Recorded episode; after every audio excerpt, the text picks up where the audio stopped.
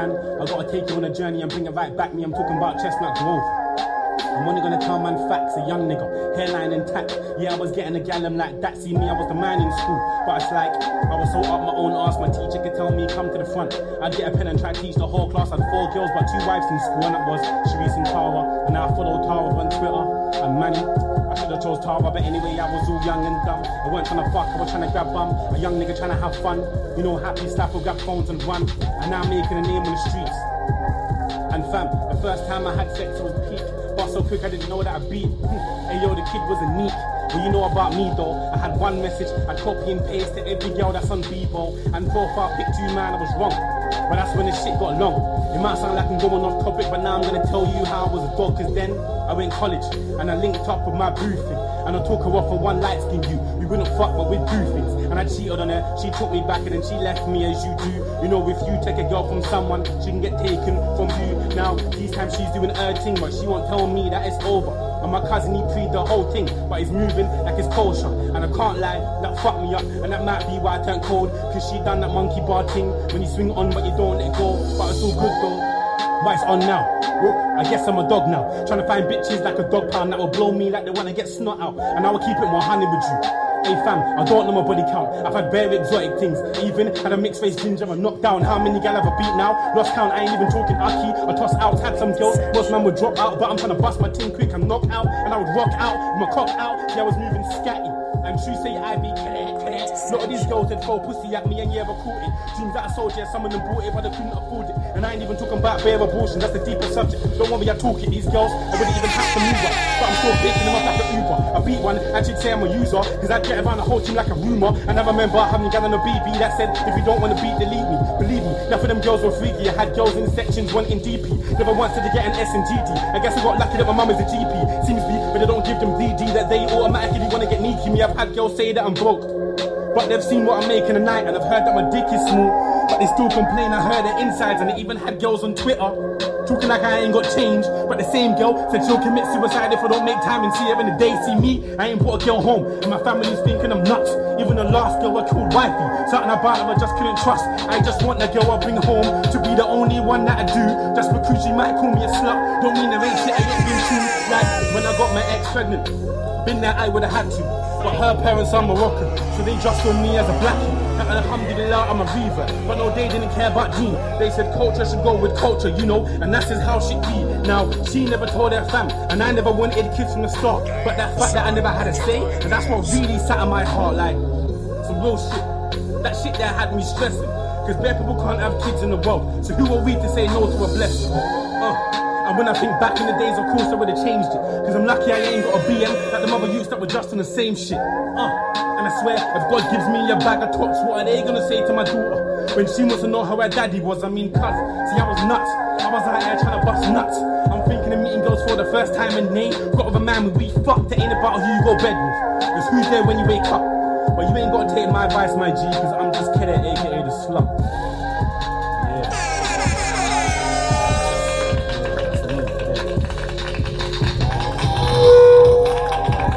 That was that was that special.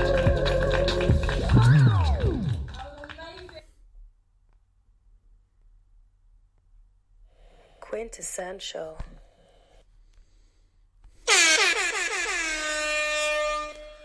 Welcome to another episode of the Quintessential Podcast, episode 52, I believe, 52 or 53, yeah. Episode uh, 52 53 of the Quintessential Podcast. I'm your host, the boy with the most sauce, the boy with the most masala, the most chutney, the most notorious good slash good Jew. I'm your host, Milan Oza, and yes, welcome to another episode of the Quintessential Podcast. Man, sad news, and to kick things off, man. Uh, uh, rest in peace, a cadet. That was cadet who you just heard, spitting one of the most rawest freestyles uh, I've ever heard, man. And uh, proud to say, you know, I'm I'm from the UK. I'm from London, man, and you know we got such great talent out here. And uh, so uh, I like to say, it's just start off on some sad news, man. There's a rest in peace to cadet. Uh, he passed away just late last week in a tragic car accident. He was on his way to a gig and yeah, he was involved in a tragic car accident where he lost his life. So, you know, uh, I want to send my prayers and my condolences to his loved ones and his family and friends. Um, for myself, uh, the uh, AK, the underrated legend that he was known, Cadet, man, uh, and as you heard from that freestyle, lives up to that name, man, underrated legend. Uh, so rest in peace to Cadet, man, man. That was a great way to start off this week's episode, man. Um, from a most raw freestyle from him and and uh, yeah, just uh, just want to pay my respects really to uh, the underrated legend, and yeah, it makes me proud, man, to be uh, from the UK, man. As I said, uh, and you know, see such a great talent coming from here. Uh, so you know, and just to be a partner and be a witness of it, you know, and hear these people. You know, straight when they come out things like that, and you know, just just listen to his music and things like that. So, uh, but um, very sad news very sad news uh, of him losing his life. I believe he was quite young. He was only about twenty, but in his in his late twenties, I think twenty five or twenty six or twenty seven, something like that. He was, but yeah, he was on his way to a gig and he uh, was involved in a tragic car accident where he lost his life. So as I said, rest in peace to Cadet. Man, uh, as I said, gone but not forgotten, underrated legend you are. Prayers and condolences to his loved ones, his friends, his family. And yeah, man, just uh, just rest in peace, man. Uh, what, what underrated legend, man. What, what a great, what a great um, act he was.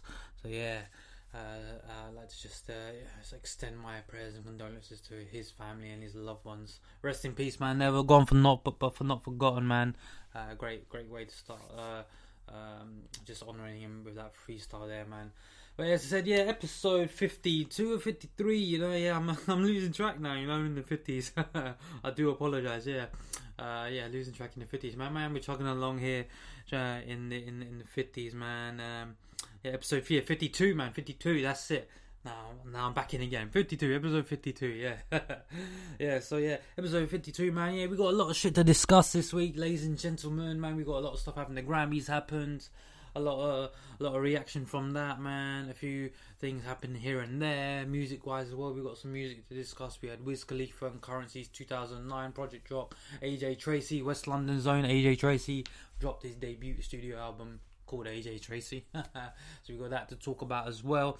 Singles as well. We got a lot, uh, quite a few singles to talk about. So yeah, without further ado, let's get cracking on uh, episode 52, man, and let's kick things off with Desiigner man yeah. You know what man's a Desiigner uh, since he's called kanye out and you know uh, uh, about him being crazy and you know him not getting enough uh, recognition from being signed to good music and them forgetting him really he's actually put out quite a, a, a few good tracks. He had that track with Dave East called rich and he returns this week with the track Fiinesse. And this is all on soundcloud. It's not on your stream it's not on your streaming services yet but if you go to his SoundCloud, you'll be able to hear these tracks. Um, and yeah, I think I just think um, he's putting out good quality music, man. But it's not really getting any sort of recognition at all. Uh, so, which is a shame, really, because you know he he's uh, regarded as a one-hit wonder. You know, for that Panda song. You know, he came out with that song quite a while ago, and then obviously Kanye sampled that uh, for his Life of Pablo album and put him on, and you know got him that recognition and made that song go like was it uh, uh, diamond two three times or something, um, something like that but yeah, it's a shame, really. You know, people put him on the clock like he needs a hit, he needs a hit, and he came out with some actually good music before. You know, he came out with Outlet and uh, uh, and you know he came out with a little EP, Timmy Turner and stuff like that. Man, those those those songs were actually fire. But uh, as I said, he's not really getting that recognition. And it sounds like it seems like people are good music. You know, Push Me and the President as well. Seems like they've forgotten about him. I mean, he did uh, when he did his interview with uh, Joe Budden on the Joe Budden podcast. Man, uh, they did ask him what's going on with Desiigner. And they said, yeah, he's still sounding good music. You know, so yeah, you know, we, we're just just trying to figure a few things out. Obviously, given the PC answer there, uh, but I think Desiigner thinks otherwise. Uh, nonetheless, anyway, uh, yeah, he did drop another song this week called Fiinesse, and as I said, it's actually pretty good, man. I really like that. I like the beat, I like this flow on it. You know, obviously you, you, you do get the comparisons with him in future a lot of the time. But uh, you know, it doesn't stop the fact that you know he's actually putting out good music, and the, and the guy you know can croon and can make good melodies. You know, so this Fiinesse track is no different. I I believe, uh, uh, except for the end where it's quite. I think it's a minute and twenty seconds of just the instrumental playing, which I think could have been cut short. uh, apart from that, their track is actually Flames. I really like it, man. Uh, so I'm, I'm really fucking with Desiigner these last few weeks. You know that track with Dave East. Uh, you know him being from uh, uh, New York as well, so that's a good New York collaboration. And then this Fiinesse track as well. Uh, he's putting out all these loosies, all this free music. We don't know if he's prepping a project or anything like that. He hasn't dropped really a project since last year's uh, LOD Life of Desiigner EP. Uh, that was supposed to be uh, supposedly be to be the title of his album, but no word on the album yet. Uh, maybe I think he's trying to sort out some disputes within Good Music with himself with his contract before he actually puts out an album. Let's not let's let's just uh, let's see. Uh, but you know, definitely go check out the, these Desiigner songs that he put out. He put out that Rich uh, two three weeks ago we talked about it, but he put out this Fiinesse song just last week. It's on his SoundCloud. That's Desiigner with Fiinesse. Really great track, man. Really fucking with him. Last two tracks he's put out. Uh, yeah, so you guys definitely go check it out. Uh, yeah, he's on the clock. I, I do, I do agree that he's on the clock, and you know he's heralded as a one-hit wonder for now. Uh, but I, I, I hope that changes, man. Because all in all, the guy actually, like you see the guy, man, he projects this like very enthusiastic energy. Uh, a lot of people say he's on something, but I just think he's young, yeah, and you know he's very enthusiastic and he's got a lot of energy. And a, a lot of people around him as well say he's a great guy and things like that. So it's just uh, it's just a shame really that they're not really using him uh, to his uh, to his full uh, fullest capability or his for uh, to fulfill his actual uh, true potential.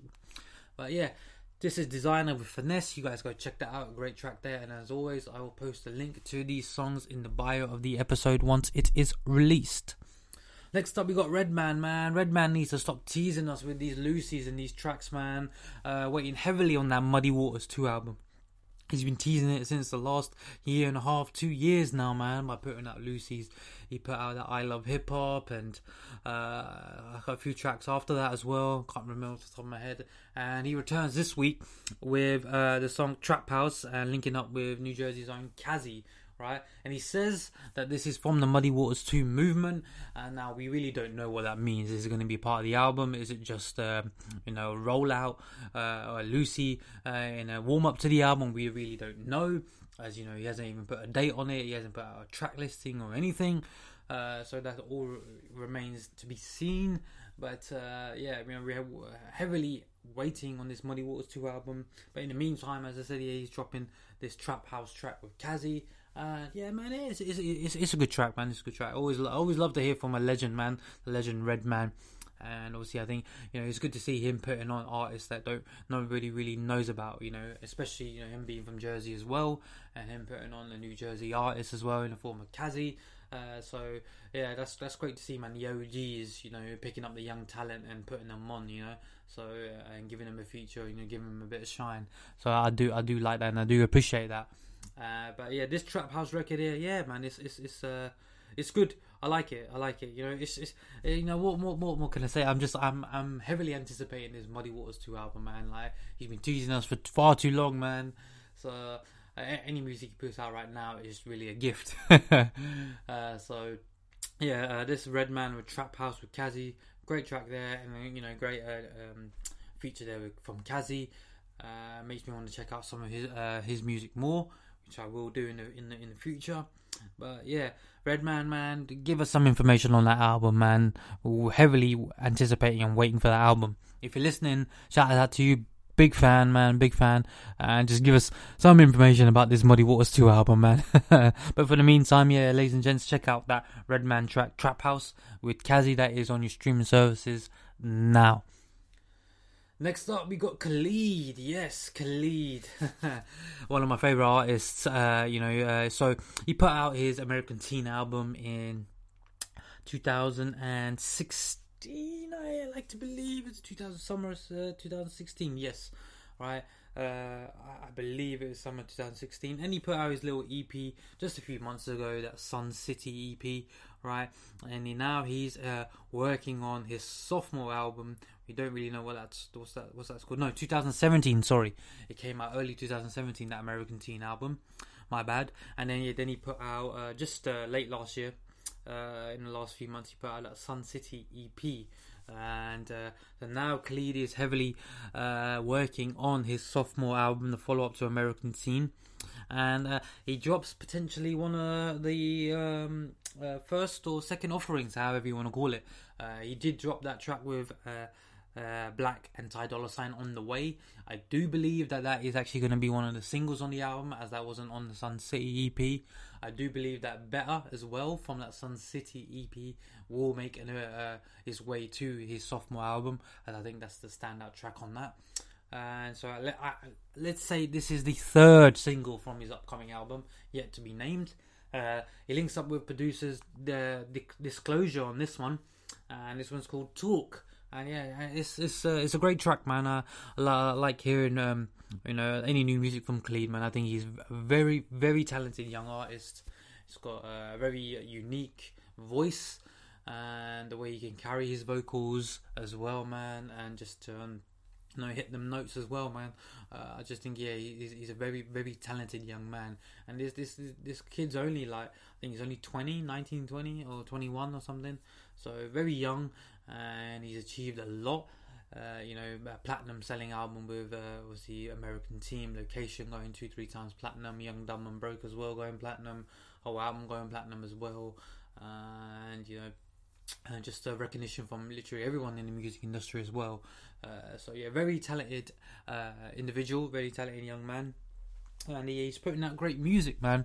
He's putting out great music. A lot, a lot, a lot of people, you know, criticize Khalid for putting out that a teenager uh, music, but that was American Teen. You know, that was his first album. As I say, everybody has uh, their whole life to make the first album, and that first album was based on his teenage, you know, what his teenage years, what he experienced in his teenage years. So obviously, you know, even myself as a 25 uh, year old, 25 year old guy, you know, I can, I, I can relate to uh, you know that teenager feeling and man it's just feel good music as well man it's just great music uh, so I can see the slack he's getting for that but you know some people say his music's not for me it's for teenagers it's for kids but you can't doubt the the the, the kid's uh, voice and his just overall talent as well man and you know his just ability to make great music and that's what this talk track is man it's uh, another great offering from Khalid so yeah uh, another great another great track him linking up with Disclosure this time around and yeah, man. So shouts out to Khalid, man. He's always putting out great music.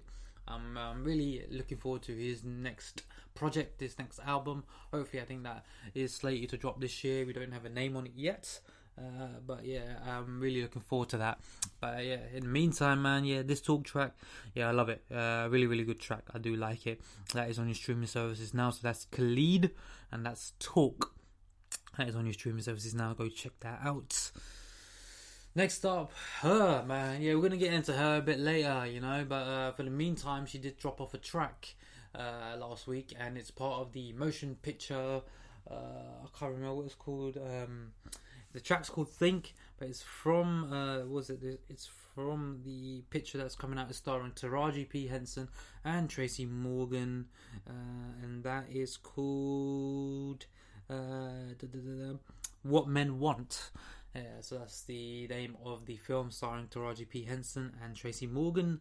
Uh, she drops off the track Think, and that is on the soundtrack to this film. Uh, a bit different, really, the bit different vibe, really, from her this time around. She goes the energetic, uh, fast tempo kind of approach, where she's used to the uh, slow jam, slow R and B, you know, vibe, kind of slow, slow, slow down beat. kind of song. she takes diff- different route this time. Not to say that is bad at all Still a good track. Uh, just a different different side to it that um, you know that we're not really accustomed to or used to.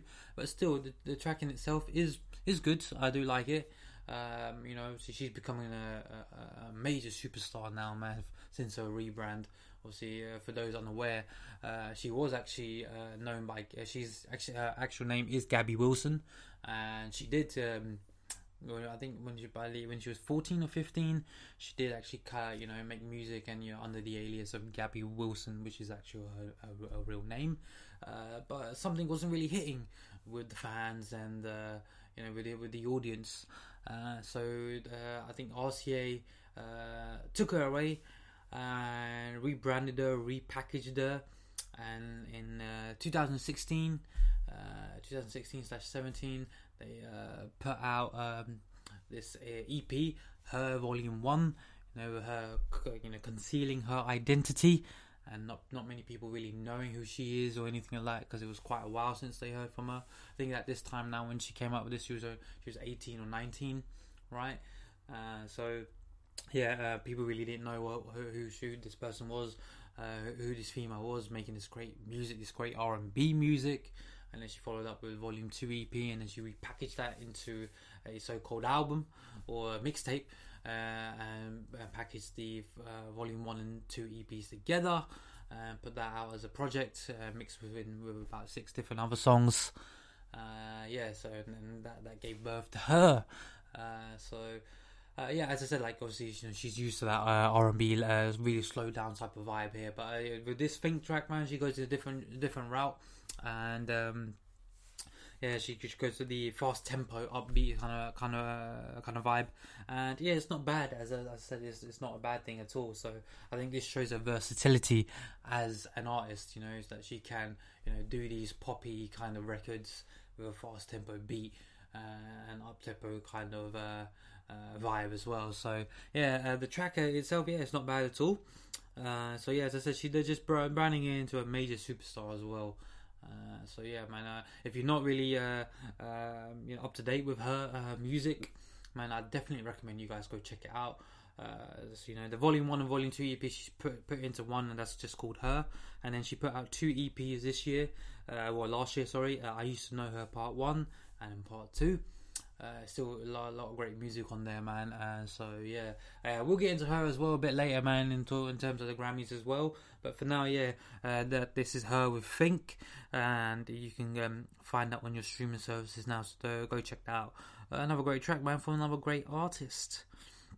Up next, we've got Mr. Weekly himself. Yes, Mr. Weekly. He's still going at it, man, and he's uh, he's gonna go at it for uh, the whole 52 weeks of the year, and we're on week six now. And if you don't know who I'm talking about, I'm talking about Kxng Crooked, aka Crooked I, uh, one of the most lyrical MCs out on this planet right now. And yeah, he blesses us with week number six, installment number six in his weekly series. And this time he flips Dr. Dre's classic, and I mean classic beat, Xxplosive, one of my favorite beats. I mean, me and uh, me and one of my colleagues at work, man, Roop, man, yeah, yeah. Now I can name you, yeah. Roop is Mr. S, ladies and gentlemen. uh, he's probably gonna kill me for this, but uh, screw it. Roop is Mr. S, by the way, yeah. me and Roop, we always, uh, we always mimic that beat every time, man. Uh, it's, it's one of my favorite Dr. Dre beats, Dr. Dre tracks from that classic 2001 Chronic 2001 album. Uh, Crook being from the West Coast as well, from being from Long Beach. Uh, you know, paying paying homage to the West Coast, flipping that track, uh, Xxplosive for his um, installment number six, which is called Get It Easy, and Crook murders it, man. There's just something about West Coast artists on West Coast beats or flipping classic West Coast beats that is just, you know, it's it's just music to everybody's ears.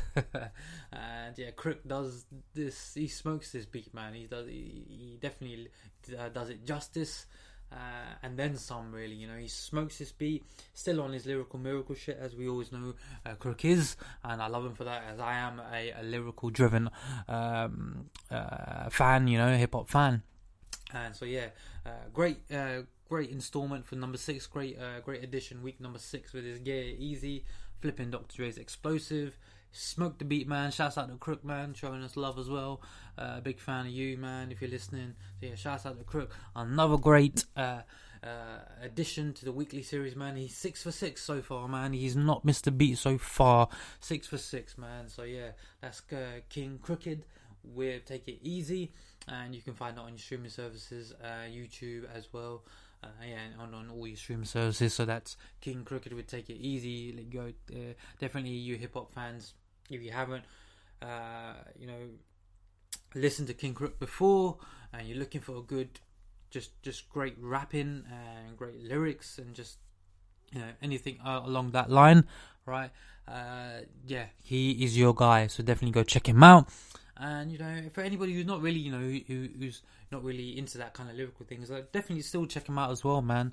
Like you know, you never know until you try, really. So uh, yeah, definitely go check him out. That's Kxng Crook with uh, Get It Easy for um, week number six of the weekly series. Next up, we got the Migos. Yeah, Migos drop another track really in, uh, in the last couple of weeks. Uh, this one's called Position to Win, and it's uh, tying into All Star Weekend.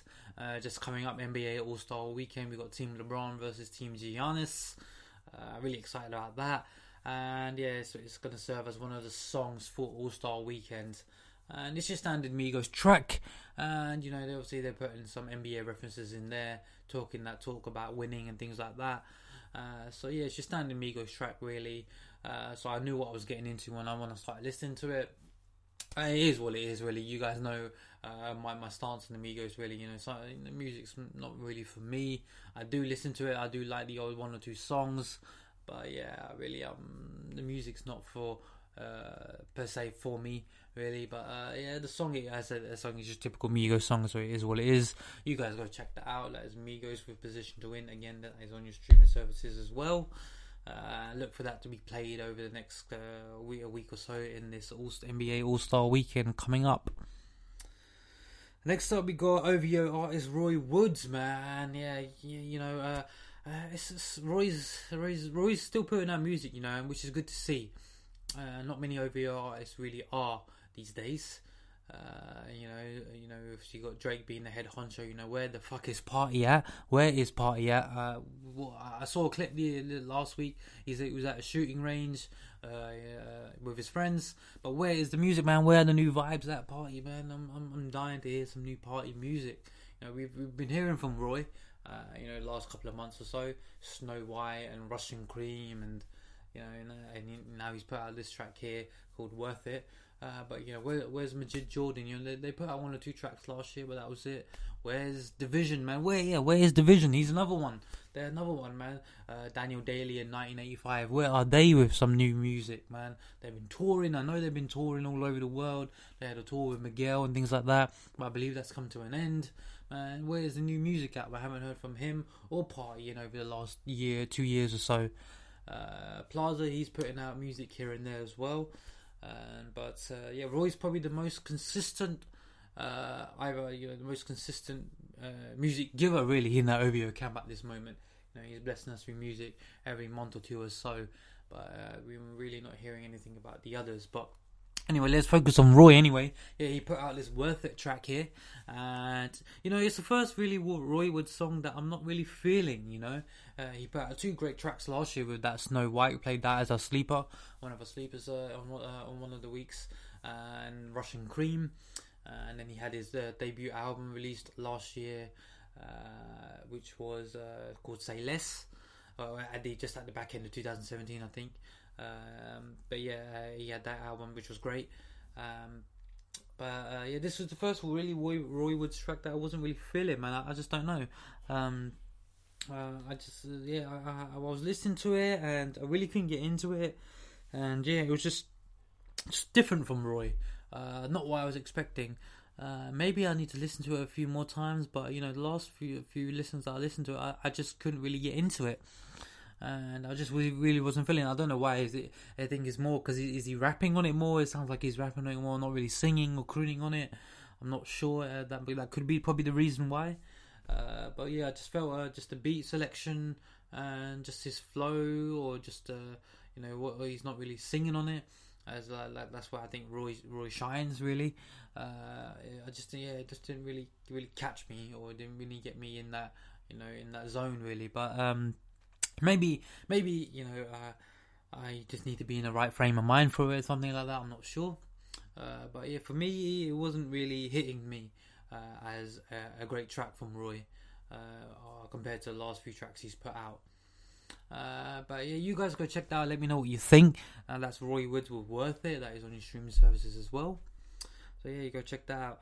And last but not least, Alicia Keys. Yeah, so we did didn't I say? Didn't I say uh, in a couple weeks ago when uh, she was announced as the host for the Grammys that uh, this is all part of a bigger plan?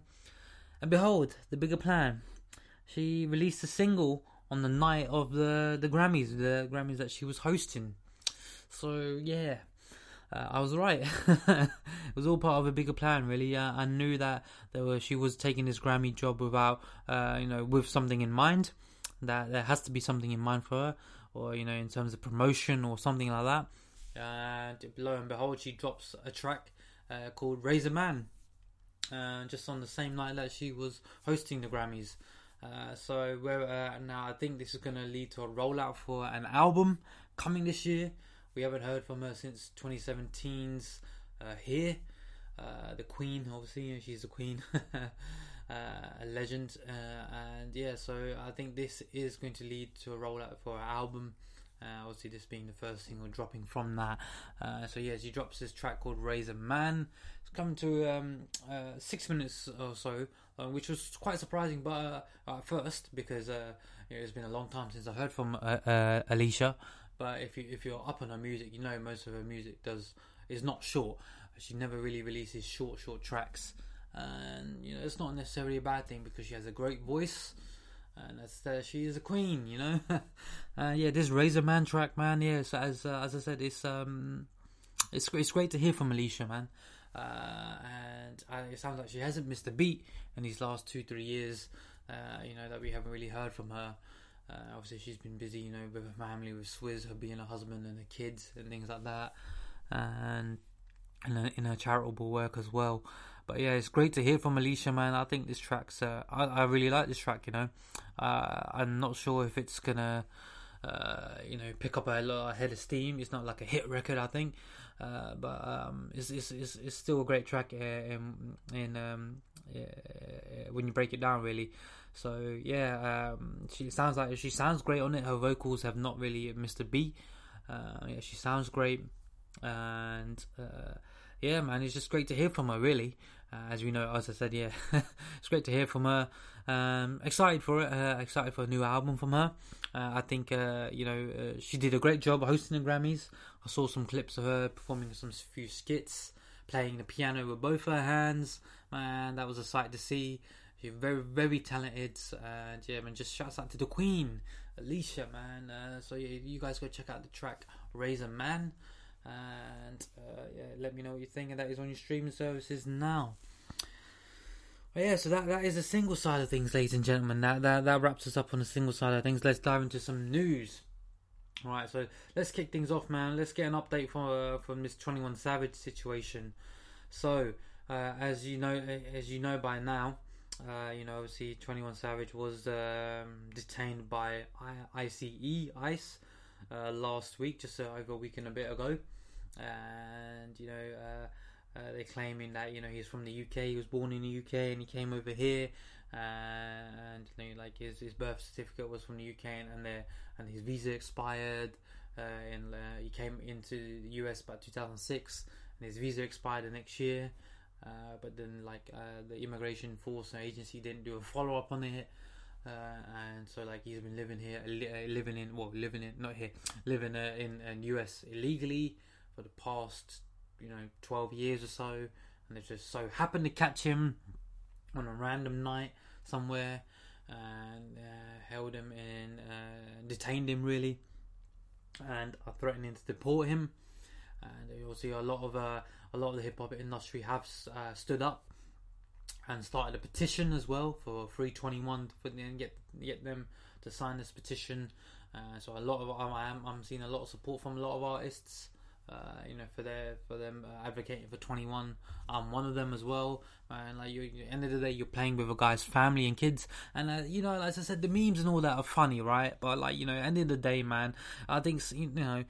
Um, you got to think about this in the long run, you know, ladies and gentlemen. I know, like, we live in this whole internet era where you know uh, shit blows up on the internet really, really quickly, and they're quick to make um, fun of everything.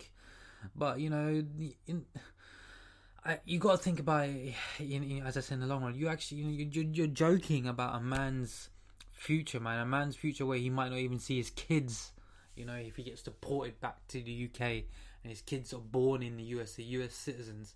You know, you, so you, you're joking about this, but you're not really thinking about, you know, in, in like you know what you know what you know, the long term thing is. You know, I see. I saw. I went on Facebook for uh, Facebook the other day after a long time, man, and I saw this little event created. I don't know who it was, but it was just like Twenty One Savages welcoming welcoming him welcoming home party, and it showed a picture of him and the Queen, and like two of my two two of the people I'm friends with on Facebook, they were like they're attending, and it's just like why? I mean, this is yeah, I get it. Memes are funny and things like that, man. But like, you man, you're taking this shit too far. You that's what I'm saying. Like, it's kind of disgusting sometimes. You see this kind of thing, man. Like, yeah, they're they're funny at first, you know, the first day or two.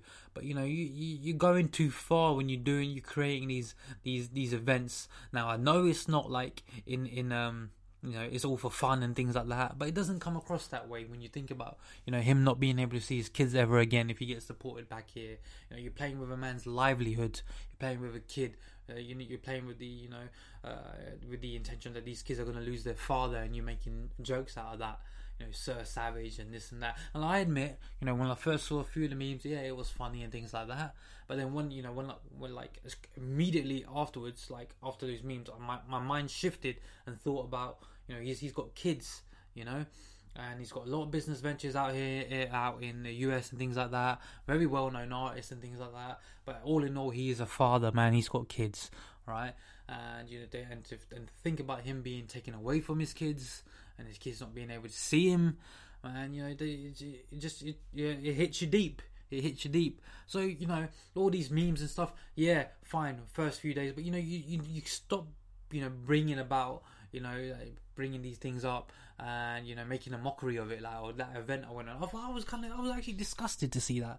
You know, when I went on Facebook, I don't really go on Facebook these days. You know, um, I, I'm, I, I still have it just because you need it to have Instagram and Twitter, and you need it to have to log into all these other apps and things like that that you have and all that.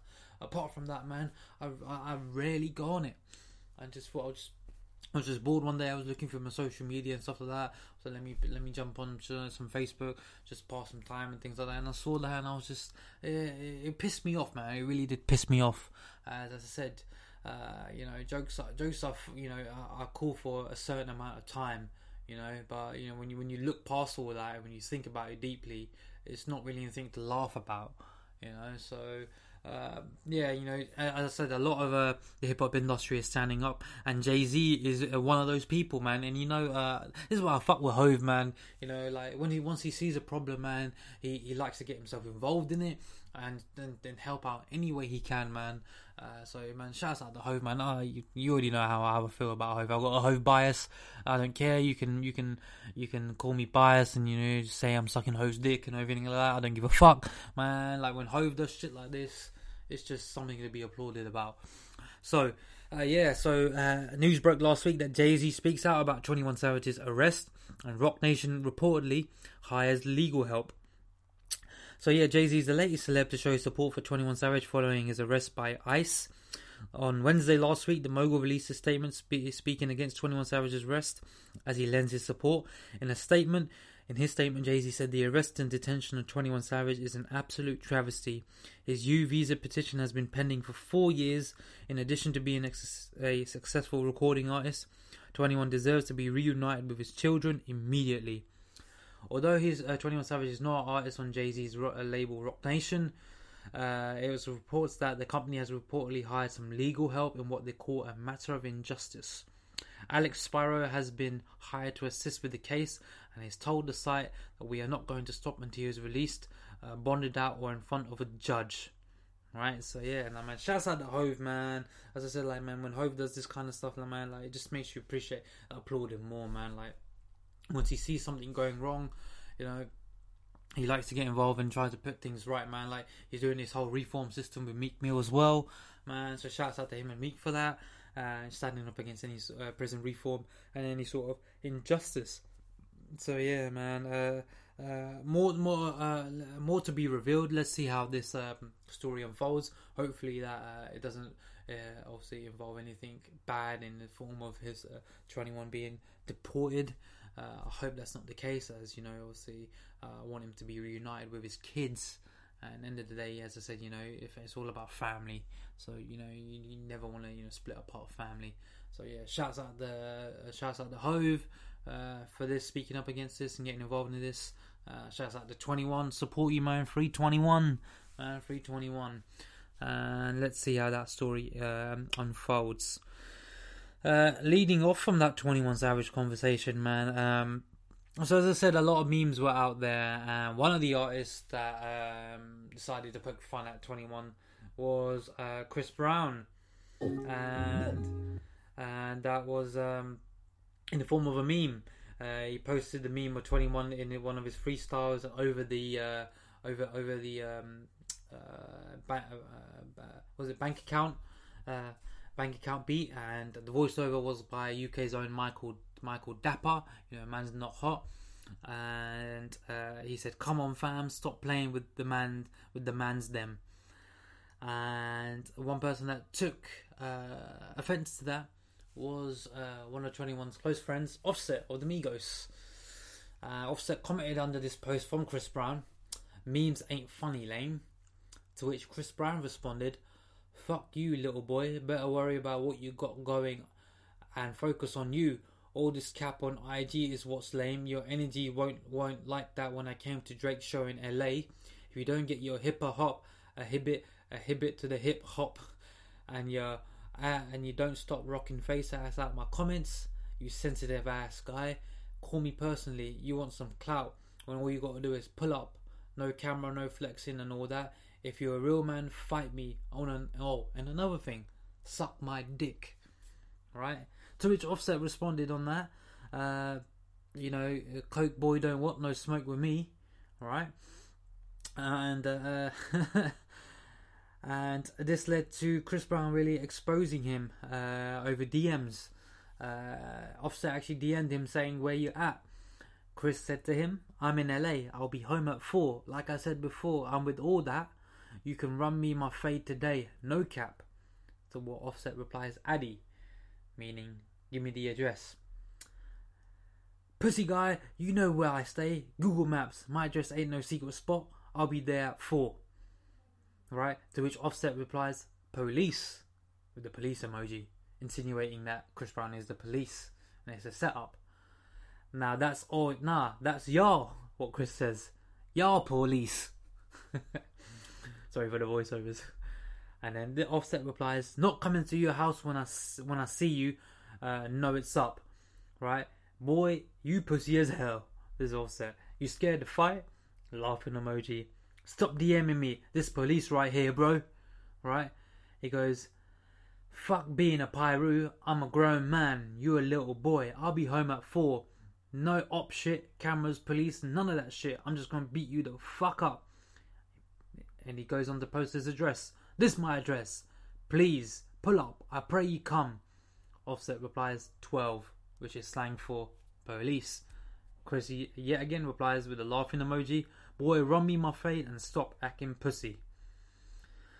So what Chris replies, uh, uh, for what Offset replies on top of that on his story, I ain't really have too much rap for you on this social media shit, but since that's where you want to take it, tell the people why you had your management management reach out to to me to squash the shit. Check my record and check yours. Only people you go toe to toe to with is women. That's for lame guys. Oh, and by the way, I'm gonna smack the shit out of you when I see you. To which Chris replies, don't consider myself gangster, but I promise the worst thing in the world is when a singing guy got guys scared to to, to fade. And what fade means is a fight, right?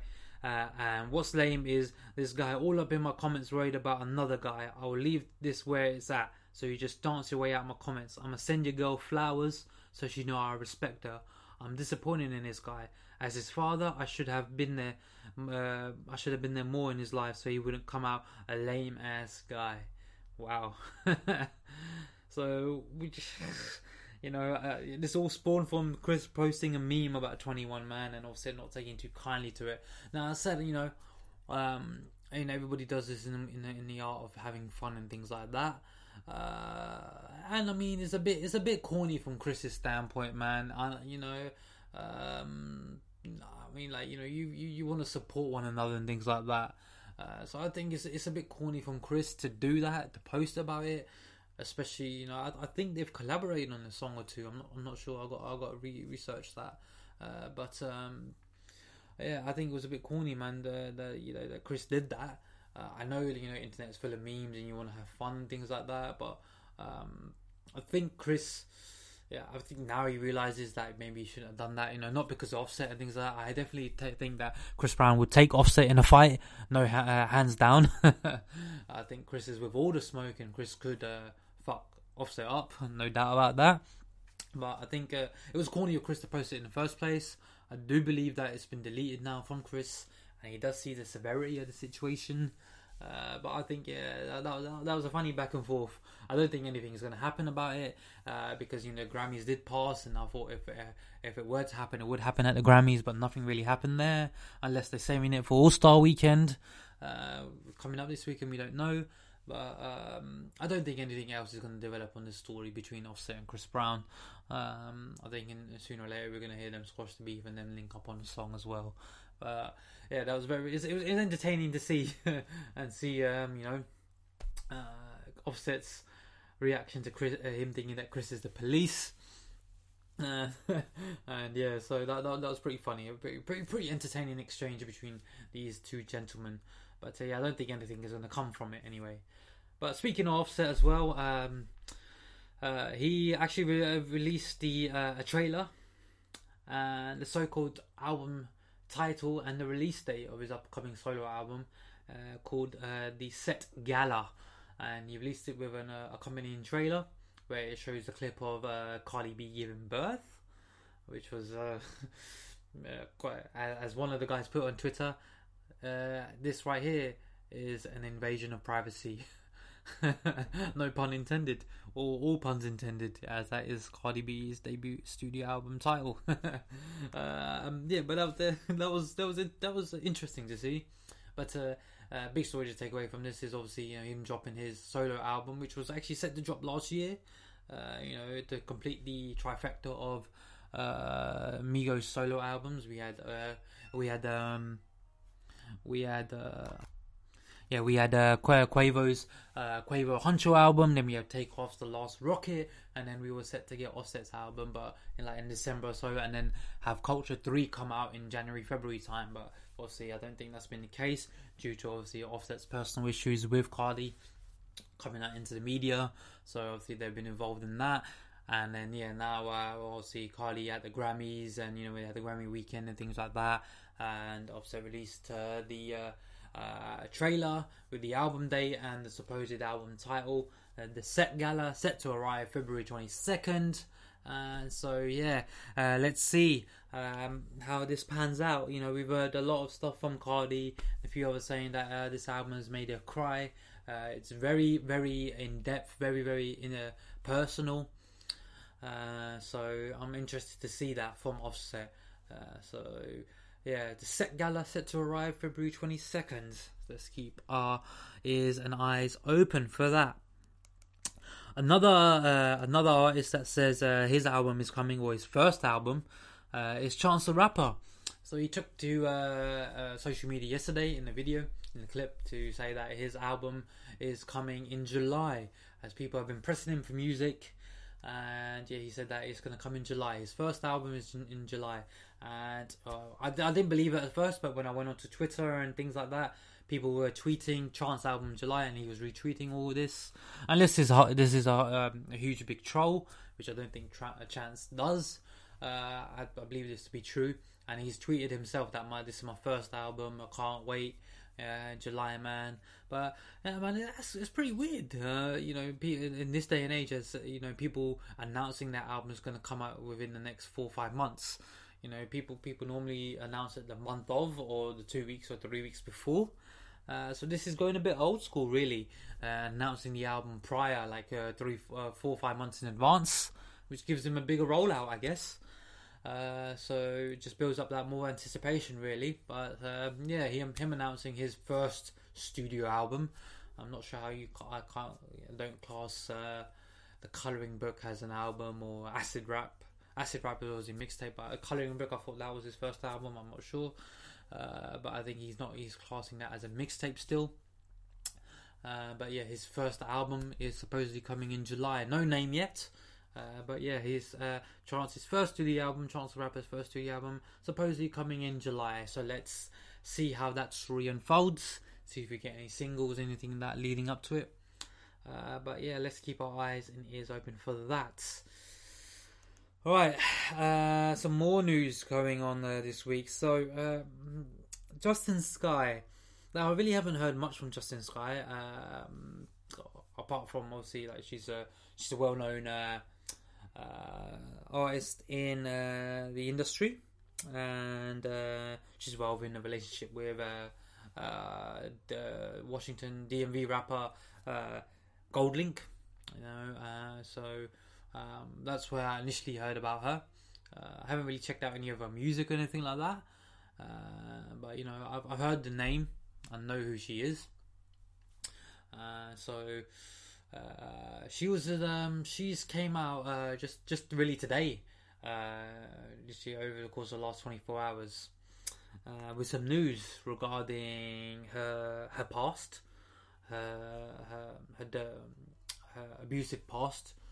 Uh, and uh, you know it's uh, very it was very shocking to see who she claimed was involved with her in a previous relationship and what occurred there and what actually happened. So uh, uh, you you might think I'm sounding confused. So let me let me let me talk about this, right? So Justine Skye tweeted uh, earlier to, to the earlier to, today. she talked about uh, basically, uh, hold on. She talked about uh, where she was out with her friends and uh, and her her man GoldLink, and uh, where um, she claims uh, that um, Sheck Wes, her previous partner, uh, and um, uh, his goons uh, stalked them and jumped her and Goldlink. Really, uh, she goes on to say that uh, that um, she says taking a walk with my friends and my man. Uh, and Sheck Wes, my abuser, and his friends decide to stalk us and attack my friends. Two cars full of people while he sat in the car like a bitch. You you pathetic. You are pathetic, Sheck, and you beat women. You hit your girl before me, and you'll do it again. Right. Uh, so yeah, she claims that uh, Sheck Wes and his goons attacked her uh, her friends and her man Goldlink, right? Uh, so and then she, uh, yeah, and she goes, you uh, she she continues to speak on this, and she goes, you're pathetic, and all the people defending you, you uh, your whole bitch ass label, everyone, you're you spreading lies about me. Moral of the story is. Uh, if you never put your hands on me, you wouldn't be in this situation, and you just keep making it worse. Now, I, I like to I like to stop it right there for just for a second now, if this is the actual case that Sheck Wes abused uh, Justine Skye, obviously I don't stand for anything anything domestic violence related, anything like that. Obviously, I'm, I'm with Justine Skye 100%. Now, the second thing I like to say about this is if indeed him and his goons did jump Goldlink, I do not think they know who Goldlink is related to. Uh, as uh, if they did, I don't think they would have jumped them in the first place, or they've just got a, a, a, big set of balls on them, a big set of cojones on them. And if you're not aware who who, who Goldlink is related to, he is related to them to one of the most notorious gangsters in Washington D.C., Wayne Perry. If you don't know about Wayne Perry, I suggest you do your research because uh, I'm not going to talk about Wayne Perry. I don't want to get my ass fucking killed, anything like that, or you know looked up upon. uh, but um, yeah, he is related to uh, Wayne Perry. So for those of you unaware, Wayne Perry, you need to do your research. But for those who are aware, you can see why this is going to pose as a problem if this is actually is the case, and his him and his goons did jump Justine, her friends, and Goldlink. So all I can say really to that is, uh, if these guys are unaware of uh, that relationship or are aware, then boy oh boy oh boy uh, they mm, they're gonna have to be ready for the backlash if there's gonna be any or they're gonna have to be ready for any of the consequences or the fallout from this so all I can say is good luck to them if that's the case. I'm not sure really why they actually, uh, uh, you know, it's, it's, if this is to be true, this is very corny and sucker shit behavior really uh, for him and his goons to jump Justine, uh, her, her, friends, and Goldlink, while he supposedly sat in the truck and didn't, you know, uh, was acting like a bitch. Uh, and obviously, further on from that, we did get uh, uh, more information uh, Sheck came out and said that um, you know uh, I've never abused any women in my life. Um, uh, he goes, uh, I've chosen to remain silent until now out of respect for actual victim, victims of abuse, but I cannot stand by why liars are repeatedly told about me, right? And yeah, he so he goes on to say that uh, I've never uh, just clar- uh, yeah I've never hit a woman, right? And uh, to which Justine replies, I literally have footage of you jumping over the fence of my crib to attack me, Sheck. Your lies are even more disrespectful.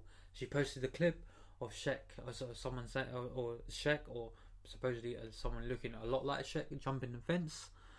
Um, and uh, he replied to, uh, to the back of that saying, uh, just clarifying, this is a video of me hopping a fence to get my stuff back from a girl who refused to give me my stuff. Once again, for the record, I've never hit or beat up any woman, right? She also goes and refused. This is this specific incident was because I was trying to give you your things. You decided to react violently and irrational because you are a grown ass man, and I'm not going to disrespect you because I put them in garbage bags for you to pick up, right? Did you forget about the time you launched my phone across the room at the Montrose Hotel, slapped me in the face with money saying, "Get a new one, bitch"? The two hotel security guards holding you back from attacking me while I ran away. The cops are coming. You forgot about all of that, right? She will, and then she also goes on to say that all your friends know what happened, right? And she goes on to post uh, a, a, a, a, text exchange with Chase B, who's a, notorious collaborator uh, with Travis Scott, one of Travis Scott's DJs, and obviously signed to Cactus Jack Records, which is owned by Travis and uh, and uh, Chase B. She goes on to she goes on to message Chase B, please hurry, I think he's breaking things. I've locked myself in a room, please. Chase B replies, I'm calling everybody I know in LA. They're on the way. Are you good? She replies, Who is they? She goes, Loss is coming. I'm fucking terrified. Justine goes, Can you let me know when he's here, please? Right? So, I mean, all these receipts Justine are posting and then Sheck defending this, saying that he did not do this, anything like that. I mean, it's really not um, turning out in Sheck's favour. And a lot of people already have, I've seen the backlash, a lot of people already have deleted Sheck's music. Um, they clowned him for his music as well, for people having his music. You know, he's, he's you know he's only uh, for people unaware. He came up, people unaware who Sheck Wes is. Um, he released that hit song, uh, Mo Bamba. Uh, you might have heard of it. If not, um, yeah, it, you probably hear it playing in the club uh, here and there. But yeah, uh, that that song is charting, is on the charts as well. He released his album Mud Boy just last year, um, which received mixed reviews. Uh, but uh, yeah, so that's who Sheck Wes. He's signed to Cactus Jack Records, which is uh, owned by Travis Scott and the DJ Chase B. And so it's, it's, it's pretty compelling to see that she's texting Chase B about all this as well.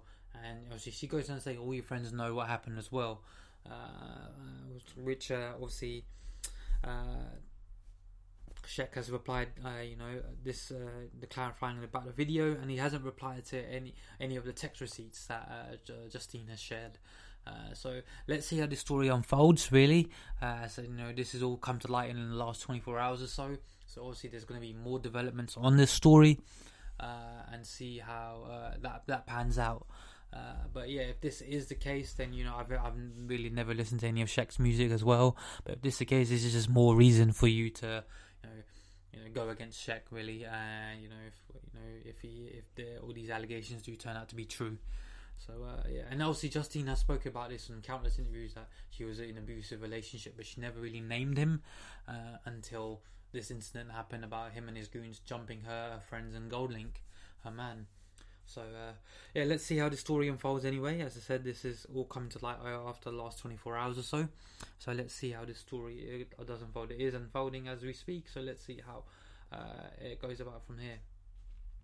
Right, man, the Grammys. Yes, the Grammys. Let's talk about the Grammys. So yeah, the Grammys happened last uh, just this weekend, and we had a lot of performances from Cardi B, her, Post Malone, um, J Lo uh, Lady Gaga. Yeah, we had we had loads loads of performances. I really didn't check out much. I, I saw Cardi's performance. I saw people talking about it, and I said I saw people saying that she smoked it, and she did smoke it. Uh, um, I saw the reactions to Post Malone and Red Hot Chili Peppers performance, so I did check that out. Uh, people were clowning it, saying it didn't really mesh well together. and then I saw um, H.E.R.'s performance as well. So those are the only performances I checked. The the performances I checked out. I didn't really watch the uh, award ceremony. I just saw about the the results and uh, the reactions on on social media. So um, let's talk about the results anyway. Starting off, so I'm only going to talk about the important results. That's all, all we really care about here, right? So the important results: album of the year. We had nominations: Cardi B for Invasion of Privacy, Brandi Carlile, By the Way I Forgive You, Drake with Scorpion, H.E.R. with H.E.R., Post Malone, Beer Bongs and Bentleys, Janelle Monáe with Dirty Computer, Kacey Musgraves with Golden Hour, Kendrick Lamar and more with Black Panther. And as expected, uh, uh, the artist and the album no one's ever really heard about one album of the year, and that is Kacey Musgraves with Golden Hour. For the record, uh, Brandi Carlile, by the way, I forgive you, would have been another one as well. No one's really heard about. Uh, but yeah, as I said, there's always, always uh, that one. It's always a Grammy tradition, really, that the artists that people have never really known about uh, or heard about, they win uh, one of the biggest awards of the night. And this this year it turns out to be album of the year. Most more more likely, is always album of the year. I remember the year Beck won over Beyonce or something like that. and there was a lot of backlash on that. Uh, but um, yeah, as, as expected, the the album that people really or the artist people never really heard about that wins album of the year. Interesting to see, but as uh, hip hop is the most listened to or streamed genre uh, in the US, and you know, so that's very interesting to see. Anyway, record of the year we had Bad Bunny, Cardi B, and J Balvin with "I Like It," Brandi Carlile with "A Joke," Childish Gambino with "This Is America," Drake with "God's Plan," Lady Gaga and Bradley Cooper with "Shallow," Kendrick Lamar and SZA with All the Stars, Post Malone and 21 Savage with Rockstar, Zedd, Maren Morris and Grey with The Middle, and the winner was Childish Gambino with This Is America. So shouts out to Childish, man. Congrats on that, man. Congrats with everybody involved in that. Young Thug as well. He did the ad lib, so obviously that that that's a win for him as well. Yeah, so shouts out to Childish man uh, for record of the year. First time a uh, hip hop or rap song has won record of the year, so that's quite a that's quite a big achievement, man. Quite a big big achievement there. Uh, song of the year we had Kendrick Lamar and SZA with All the Stars, Ella Mai Boo'd Up, Drake with God's Plan, Shawn Mendes with In My Blood, Brandi Carlile with The Joke, Zedd Maren Morris and uh, uh, The Grey with The Middle, Lady Gaga and Bradley Cooper with Shallow, and Childish Gambino with This Is America, and the winner was again Childish Gambino with This Is America, man. So damn, man, Childish taking away two Grammys, Thug taking away two Grammys, man. That's a very very big achievement, man. And again, I think Song of the Year as well was the first time it's won. Uh, is it Song of the Year or Record of the Year? One of the two. It was one. Uh, uh, that was the one where uh, hip hop songs for the first time has won uh, in that category. Best New Artist, we had Chloe and Halle, Luke Combs, Gr- Greta Van Fleet, H.E.R., Dua Lipa, Margo Price, Bebe Rexha, and Jorja Smith. Dua Lipa won. I'm not mad at that. She's had a great year. Best Rap Album. Now this is the one where this this was the uh, one that stir, stirred a lot of heads. There was a, a, mixed reaction, right? But let's let me get through the nominees and announce the winner. Cardi B with Invasion of Privacy, Mac Miller Swimming, Nipsey Hussle Victory Lap, Pusha T Daytona, Travis Scott with Astroworld. Now, when the nominations were released, I did talk about uh, what I felt was a snub. I thought Jay Rock was a snub. KOD from J. Cole was a snub. I didn't believe that Travis Scott or Astroworld should have been in there. I understand why Cardi was in there. Um, but uh, yeah, the winner was Cardi B. Cardi B won Best Rap Album of the Year, ladies and gentlemen, for Invasion of Privacy. And that spurned a lot of backlash, a lot of congrats as well, a lot of you know people, people congratulating her as well as a lot of people giving a stick for it. You know, uh, if she won Album of the Year, I think that you know she would she wouldn't have got stick for it, but because she won Rap Album of the Year, when we had nominees such as Nipsey Hussle with Victory Lap and Pusha T with Daytona, uh, a lot of people, uh, quite a lot of people didn't like that at all, and um, which was which was I can understand it. I to be honest, I'm not surprised. Um, I, I knew Cardi was going to win something. Uh, I didn't know what, if it was going to be album of the year or if it was going to be uh, any of the other categories. Um, I so when when she won best rap album, I wasn't really shocked. I wasn't really surprised by it because I knew she was winning one award. Uh, you know, in my opinion, you know, I, I said like it's a, it's a it's a it's a good album, but it wasn't for me. Um, you know, that's just me. Uh, it was good. I listened to it once. I haven't revisited it. Uh, I don't have any plans on revisiting it. Uh, but you know, I'm not gonna knock what she's achieved. I mean, you've got you've got to give this woman credit, man. Uh, so I'll, I'll share an interesting stat with you. The night of the Grammys, that was Sunday, right? So three years to that date, she worked her last shift as a stripper, right? For those of you unaware, Cardi B was a stripper before, right? Before she got into this whole love and hip hop and this whole uh, music industry, uh, before she was an artist, and she was famous for her Instagram personality as well. Uh, so yeah, three years to that date on Sunday or the Grammys that she worked her last shift as a stripper, and three years later she's picking up the Grammy for the best rap album. So just let that sink in, man. What an achievement that is! What an achievement that is! And you know, so I do feel I do feel bad for her when people are, uh, you know, giving her a lot of backlash for winning best rap album of the year. Yeah, in my opinion, you know, I would have given it to someone else but you know I I, I, I can I can uh, you know appreciate and I can applaud her grind and her hustle and you know from where she's come from and to put out a, an album like that. But a lot of people say her album is, is, is full of hits and it is. Her album is literally full of radio records you know? You, you, any one of those songs you can play on the radio and it is going to garner a lot of a lot, a lot, a lot of play a lot of buzz. Uh, so I agree on that, and you know I've got I've got to respect her grind, her hustle, how she came up, and how hard she's worked. Uh, you know, so and she's had a phenomenal year. So you know, I, I I don't really see the need for people giving her backlash. I know pure hip hop fans and things like that, and you know, you know they think like she shouldn't have won best rap album. Should yeah, okay, you know, I can understand that, but you know, you've got to respect what she's come where where she came from to how to where she's got to now and how hard she's worked. So you know that outweighs you know all of this. You know, so that's that's why that's why I can't really understand that. Now, one person uh, that people thought uh, was dissing Cardi when she won this Grammy was Ariana Grande, and the reason for that is because uh, obviously. Uh, the late Mac Miller, uh, you know, uh, was nominated for Best Rap Album with Swimming, and you guys already know if you've been listening to me uh, how I feel about that. Uh, in case you haven't, uh, I thoroughly stand by what I said. you know, a couple months ago when the nominations were revealed, that um, the only reason Mac was nominated was because of his tragic passing. otherwise, they wouldn't have nominated him uh, which really pisses me off because they're doing this uh, just for attention and just to show that oh look they're paying homage, which uh, we all know how uh, corrupt and how how you know disgusting the Recording Academy, the Grammy board can be with their intentions and their motions. Uh, so I'm not even going to entertain that fact. Uh, but um, you know, uh, you know, he put out great albums before, and they weren't nominated. It's only when he passes you nominate him. Just absolutely sickening and disgusting to me. Uh, so you guys, yes, that that was my stance on you know the whole nomination of Mac on there.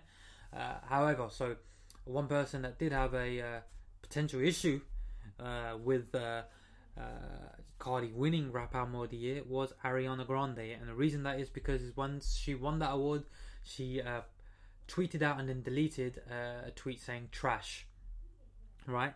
To which someone responded to her, Ariana isn't shading Cardi, it's because Mac didn't win. Ariana comes to say, nothing to do with her, good for her, I promise, I'm sorry, I shouldn't have tweeted that. Right? She's trash though, for real, someone says, and then alluding to Cardi. and Ariana goes, she's not at all, and that's not what I meant, and you know that, right? And uh, uh, and people say, uh, yeah, and then people go. Uh, another woman goes on to say, or uh, another person goes on to say, "You're inviting Mac's parents out, and you didn't give them an award. Are you dumb?" And they, uh, Ariana replies, "This, this is what I meant. Karen was going to have a green suit made."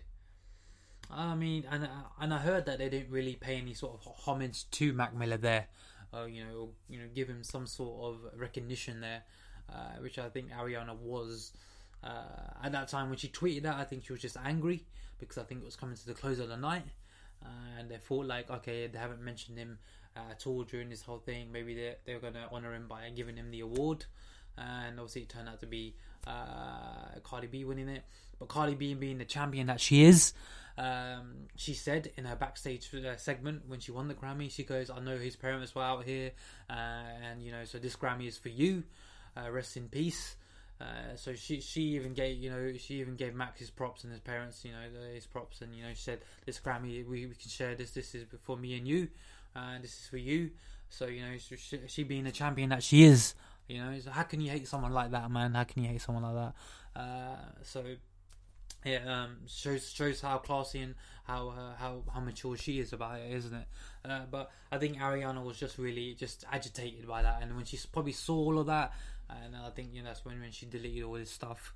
Uh, so one person uh, that people were looking forward to getting a reaction from that was um, Nicki, but Nicki hasn't said anything yet. Uh, she is. Uh, people are claiming that she's going to record an episode of Queen Radio and uh, you know maybe she's going to address all of this. But she did come out and say that you should uh, congrats to all the people that won. Uh, so let's see. And people and her her fans came to her defense saying that uh, Nicki hasn't won a Grammy in seven years, and, sh- and she came out saying and, and um, accusing the same person um, Ariana accused um, uh, of boycotting her performance. Um, from the Grammys that you know it's because Nicki said that it's because of this person that I didn't win a Grammy, and she goes all will be revealed on the next episode of Queen Radio. So let's stay tuned to that, what she says on that. But uh, Nicki being and being a, being a a true sport, you know, and just saying congrats to everyone who won uh, award, well deserved. So yeah, a lot of people were looking forward to her reaction. But this is uh, this is what Cardi had to say anyway in in regards to the backlash. It's not my style for people to put other people down to uplift somebody else. That's not my style and that's not what I'm with and I don't support that. However, I've been taking a lot of shit today. I'm seeing a lot of bullshit today and I saw a lot of shit last night. And I'm sick of this shit. I worked hard for my motherfucking album. I remember last year when I didn't want for Bodak Yellow, everybody was like, Cardi got snubbed, Cardi would have got snubbed. Now this year's a fucking problem. My album went two-time platinum, my nigga. And every chart that there was, my album was always top 10. Number one album as well. I fucking worked my ass off, locked myself in the studio for three months, my nigga. Then went to sleep in my own bed, sometimes for four days straight. Pregnant. Some songs couldn't even get on the fucking album because my nose was so fucking stuffy from my pregnancy. Niggas couldn't sleep. Niggas couldn't do shit. While everybody was harassing me like, you're not gonna do it. We know you're pregnant. Your career's over. That shit dwelling in my fucking mind while I'm working. What? It's not. That's what Cardi has to say about all this, and yeah, I agree with her, man. You know, you know for what she came through, came, came through, and, and, you know what she had to go through for this album and things like that, man. For her, for her to be receiving this sort of backlash is not really justified, and uh, so. And, and then you know another person that uh, you know came to the defense, or you know came you know uh, uh, spoke up about this, there was a meme circulating uh, regarding J Cole, you know, and everybody did, uh, uh, you know, cater for J Cole, you know, so saying he got snubbed and things like that and whatnot. Um, and so there was a meme, or there was a there was a picture floating around saying that J Cole does not submit his music to the Grammys at all, and you know he makes the music for the fans, and you know so. Yeah, so yeah, he makes uh, music for the fans and things like that. So he he went on to Twitter to address everything really and his whole stance on this whole Grammy thing. So first he starts off by saying, "I don't never want to be propped up uh, by tearing somebody else down. Seeing Cardi B win a Grammy make me feel like I won. Same with Jay Rock and Anderson. I feel for Travis." because he, he really deserved that acknowledgement as well but his moment is way bigger than the awards could say. I'll get to the other winners in a bit. So this is just leading off from that Cardi B uh, uh, winning the rap album of the year. J. Cole then goes on to say, I went through a lot of heartbreak the first half of my career, maybe even longer, because deep down I needed that validation that I thought the awards could bring. But it's a quote I'm about to Google. I'm about to Google. That's the realest shit he goes on to say, I went through a lot of heartbreak the first half of my career, maybe even longer, because deep down I needed that validation that I thought the awards could bring. But it's a quote I'm about to Google that's the realest shit and sums up how I feel today for anybody that need to hear. And he posts this picture of this quote from Google. My heart is at ease knowing that what was meant for me will never miss me, and that what misses me was never meant for me. He then goes on to say, Seeing Thug get a Grammy is incredible. Future too. It's been deserved. March Madness was bigger than the Grammys, and congrats Ella Mai. 6LACK really deserved a Grammy too, but don't sweat it, my brother. No award show could ever get it all the way right, especially one that ain't run by us. And that is the most fitting words you can ever end it off with. Then, you know, no award show can get it all the way right, especially one that isn't run by us. And so everybody knows how the corrupt and how, you know, how, how political the Grammy board are, uh, really. So, uh, you know, J. Cole showing his support there as well in regards to you know Cardi B winning this rap album of the year and others as well. And so yeah, as I said, I'm I'm not with this all this backlash that Cardi's getting. Shouts out to her, man. She deserves it. Uh, you know, winning a Grammy and things like that. Uh, in my opinion, obviously, you know, I, I, I would like obviously would have wanted a, different uh, winner, but you know, I can respect uh, the grind that she did, uh, how she made this album, where she came from, and all the things she's gone through. Uh, so you know, I, am I'm not mad at it. I'm not mad at it at all. I wasn't mad at all when I saw these uh, uh, the winners and things like that. So no, shouts out to Cardi, man. Great, great win for you, man.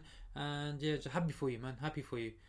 so yeah, so that was Cardi B winning Best Rap Album, right? Um,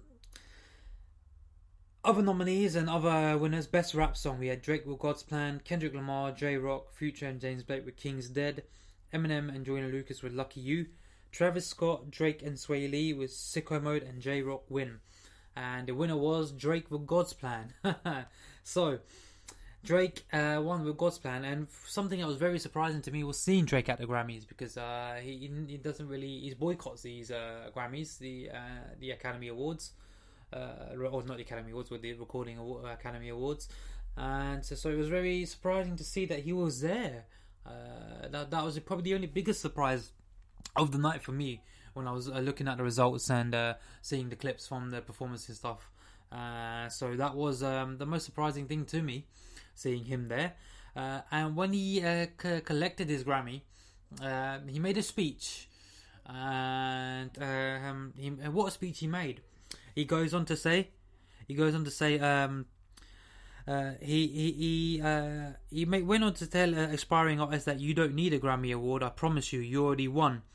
So yeah, um, on Sunday, Drake shocked fans with a surprise appearance at the Grammy Awards to accept his trophy for best rap song for his viral hit "God's Plan." Uh, for the last few years, several big name stars have avoided the biggest night in music due to a host of different reasons, between frustration over past snubs and the overall detest for, of all award shows. Superstars like Beyonce, Jay Z, Taylor Swift, and Rihanna have rarely shown their faces. But for Drake, according to a 2017 interview with British DJ Semtex, his lack of support for the Academy Awards is, is over its lack of support for the culture. They don't air the other rap awards on TV, Drake said at the time. Uh, I am apparently a rapper, even though Hotline Bling is not a rap song, he said at the time. The only category they can manage to fit me in is a rap category. Now, fast forward two years later, after having skipped out on the last five uh, Grammy events, Drake made an appearance on this year's show to accept his third Grammy. However, during his acceptance speech, in which he encouraged aspiring artists to seek validation elsewhere, he was cut short. To the kids watching, those aspiring to do music, and all my peers that make music uh, for their fans, and uh, for all you fans that come out in the snow, the rain, and uh, spend your hard earned money to come see me, uh, I just want to tell you guys that you don't need this. Uh, this right here is not everything. Uh, you guys what make uh, artists, make us artists. Uh, so indirectly really shading the Grammy, saying you don't really need a Grammy. This is all uh, an opinion-based sport, as he goes on to say. We live in an opinion-based sport. And you know this right here, it doesn't really matter. What matters is all your fans paying their hard-earned money and coming out in treacherous weather, weather conditions to come see you that's what um, you know. That's that's the biggest award. Uh, and seeing seeing kids and people rap rap your uh, you know sing your lyrics word for word. That's the biggest biggest award an artist can have. So him there indirectly shading the Grammys, which is very very good to see. An artist of his stature and his caliber to say all that on that stage. Now it makes sense why he made that appearance. He made that one-off appearance just to say, you know, say all of that if he won. Uh, so shouts out to Drake, man. Um, uh, that was that was that was that was very brazen of you, man. I, I fuck with that, man. And uh, you know, he him he, him just he's just saying what everybody else is thinking in it and doing about this whole boycott. So uh, yeah, that was that was great to see. Uh, shouts out to you for the Grammy win as well. I know it doesn't mean anything to you, but yeah, that was great to see. It was really great to see.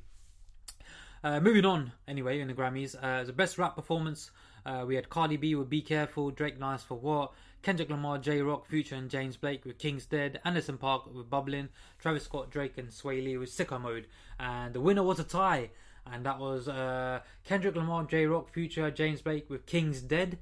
and Anderson .Paak were bubbling. So shouts out to both of those, uh, all of the people involved there, man. Shouts out to them. Uh, Eastside Johnny, man. Jay Rock got himself a Grammy, man. shouts out to him. Shouts out to Future. Shouts out to Kendrick, James Blake. Shouts out to Anderson .Paak with Bubbling, man. A song that wasn't even on that Oxnard album. He won, man. Uh, and so shouts out to him, man, for his first Grammy. Uh, I love this. I, I, was very happy when I saw that man. Uh, you know, people at least you know they, they got some recognition. They got some you know uh, you know praise. They got some yeah, as I said, more, more, or less recognition from the Recording Academy, even though you don't really need it. Um, you know, they they you know they got that award. So big shout out to them, and Really happy about that. Best rap song performance we had uh, Christina Aguilera on GoldLink, like I do. 6LACK with J Cole uh, with Pretty Little Fears. Gambino with This Is America. All the stars, Kendrick and SZA, Rockstar, Post Malone and 21 Savage. And for the third time, Gambino picks up the award with This Is America of the night. So that's his third award of the night. Shouts out to Gambino, man, clearing, clearing it up. Best R&B album, we had Toni Braxton, Sex and Cigarettes, Leon Bridges with Good Thing, Lalah Hathaway with Honestly, H.E.R. with H.E.R., uh, PJ Morton uh, with Gumbo Unplugged Live, and the winner was her, man. So shouts out to her, man. Uh, great, great win, great win, great artist, man. Really, really happy for her. Uh, no pun intended. thoroughly deserved, thoroughly deserved for the year that she's had, for the projects that she's put out, man. Thoroughly, thoroughly deserved, man. Great eyes, great music, and a great win for her for the best R&B album. Next up, we got Best R&B Song. Ella Mai Boo'd Up, Miguel J. Cole, uh, and Salaam Remi with Come Through and Chill. Gambino with Feels Like Summer. H.E.R. with Focus. Toni Braxton with As Long As I Live. And uh, the winner was Ella Mai with Boo'd Up. So yeah, congrats to Ella Mai man. Uh, UK's own Ella Mai man. Uh, congrats to her with Boo'd Up. Great song, great album, great year that she had as well. Shouts out to Mustard, the whole uh, Ten Summers camp as well and uh, that's a great win there for Ella, man. Uh, best R&B performance: Toni Braxton, "Long as I Live," The Carters with "Summer," Lalah Hathaway with uh, and YOY, um, her uh, with Daniel Caesar, best part. PJ Morton with First Began, and then the award went to her again. So she picked up a second award of the night. Uh, so shouts out to her, man. Uh, great, that's great, man. That's great to see. Uh, best traditional R&B performance: Leon Bridges, "Bet, Bet Ain't Worth the Hand." Uh, Bettye LaVette with "Don't Fall Apart on Me Tonight." Major with "Honest." PJ Morton with "Yebba, How Deep Is Your Love." Charlie Wilson and Lalah Hathaway with "Made for Love." And winner was PJ Morton with "Yebba, How Deep Is Your Love." Best urban contemporary album we had Carter's with Everything Is Love, Chloe and Halle with The Kids Are Alright, Chris Dave and the Drumheads, Chris Dave and the Drumheads, uh, Miguel with War and Leisure, and Michelle uh, De, Giusello with Ventriloquism. And the winners was The Carters with Everything Is Love. Shouts out to JMB, man. I know they don't really care about it, but shouts out to them for that. Producer of the Year, non-classical, we had Boy Wonder, Larry Klein, Linda Perry, Kanye West, and Pharrell Williams. The winner was Pharrell Williams, so shouts out to Skateboard P Pharrell. Best Music Video, The Carters with Ape Shit, Gambino with This Is America, Joyner Lucas with I'm Not Racist, Janelle Monáe with Pink, and Tierra Whack with Mumbo Jumbo. And Gambino picking up his fourth award of the night with This Is America. So he cleaned out, man. So yeah, shouts out to Gambino. Shouts out to all the winners, man, and all the nominees, man. Um, uh, as I said, it was a, it was a good year really for winners and a good year for nominations, man. A lot of people, a lot of people I didn't think would get nominated got nominated. Pusha T, Nipsey, Jay, Jay Rock, man, Anderson, you know.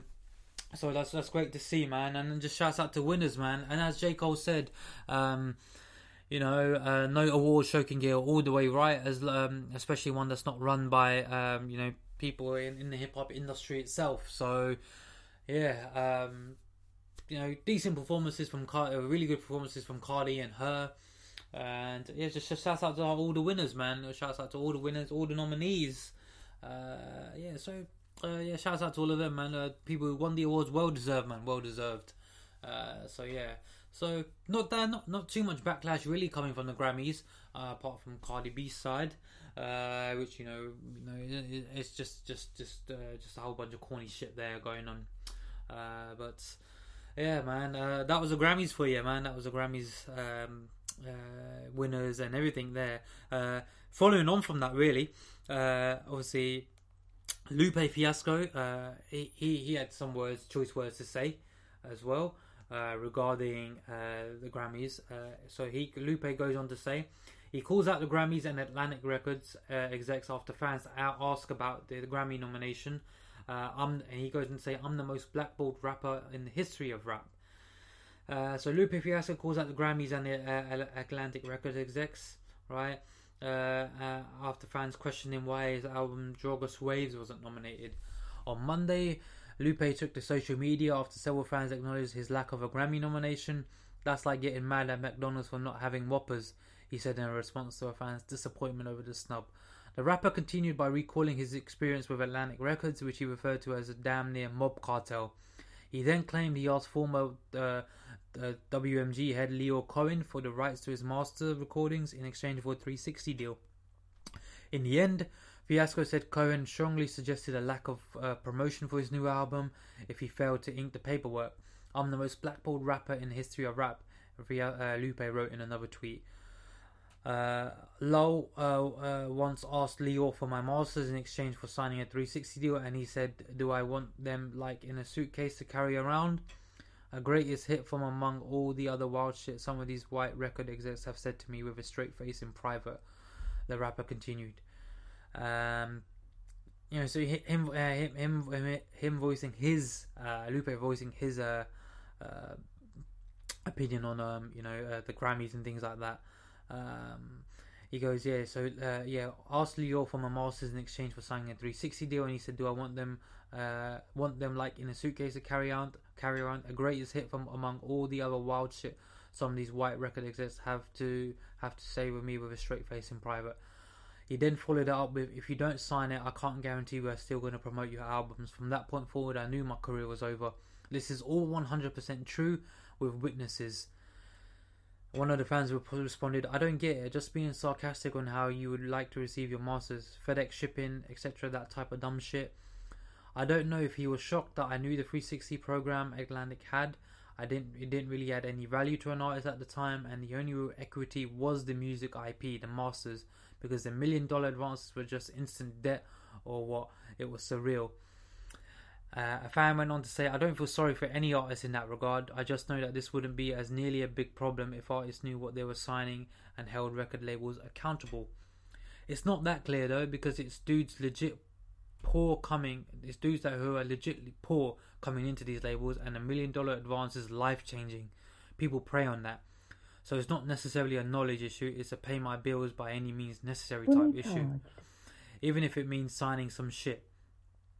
Of course, but uh, another fan goes, of course, but would you, but would you still take a 360 knowing what what you know today?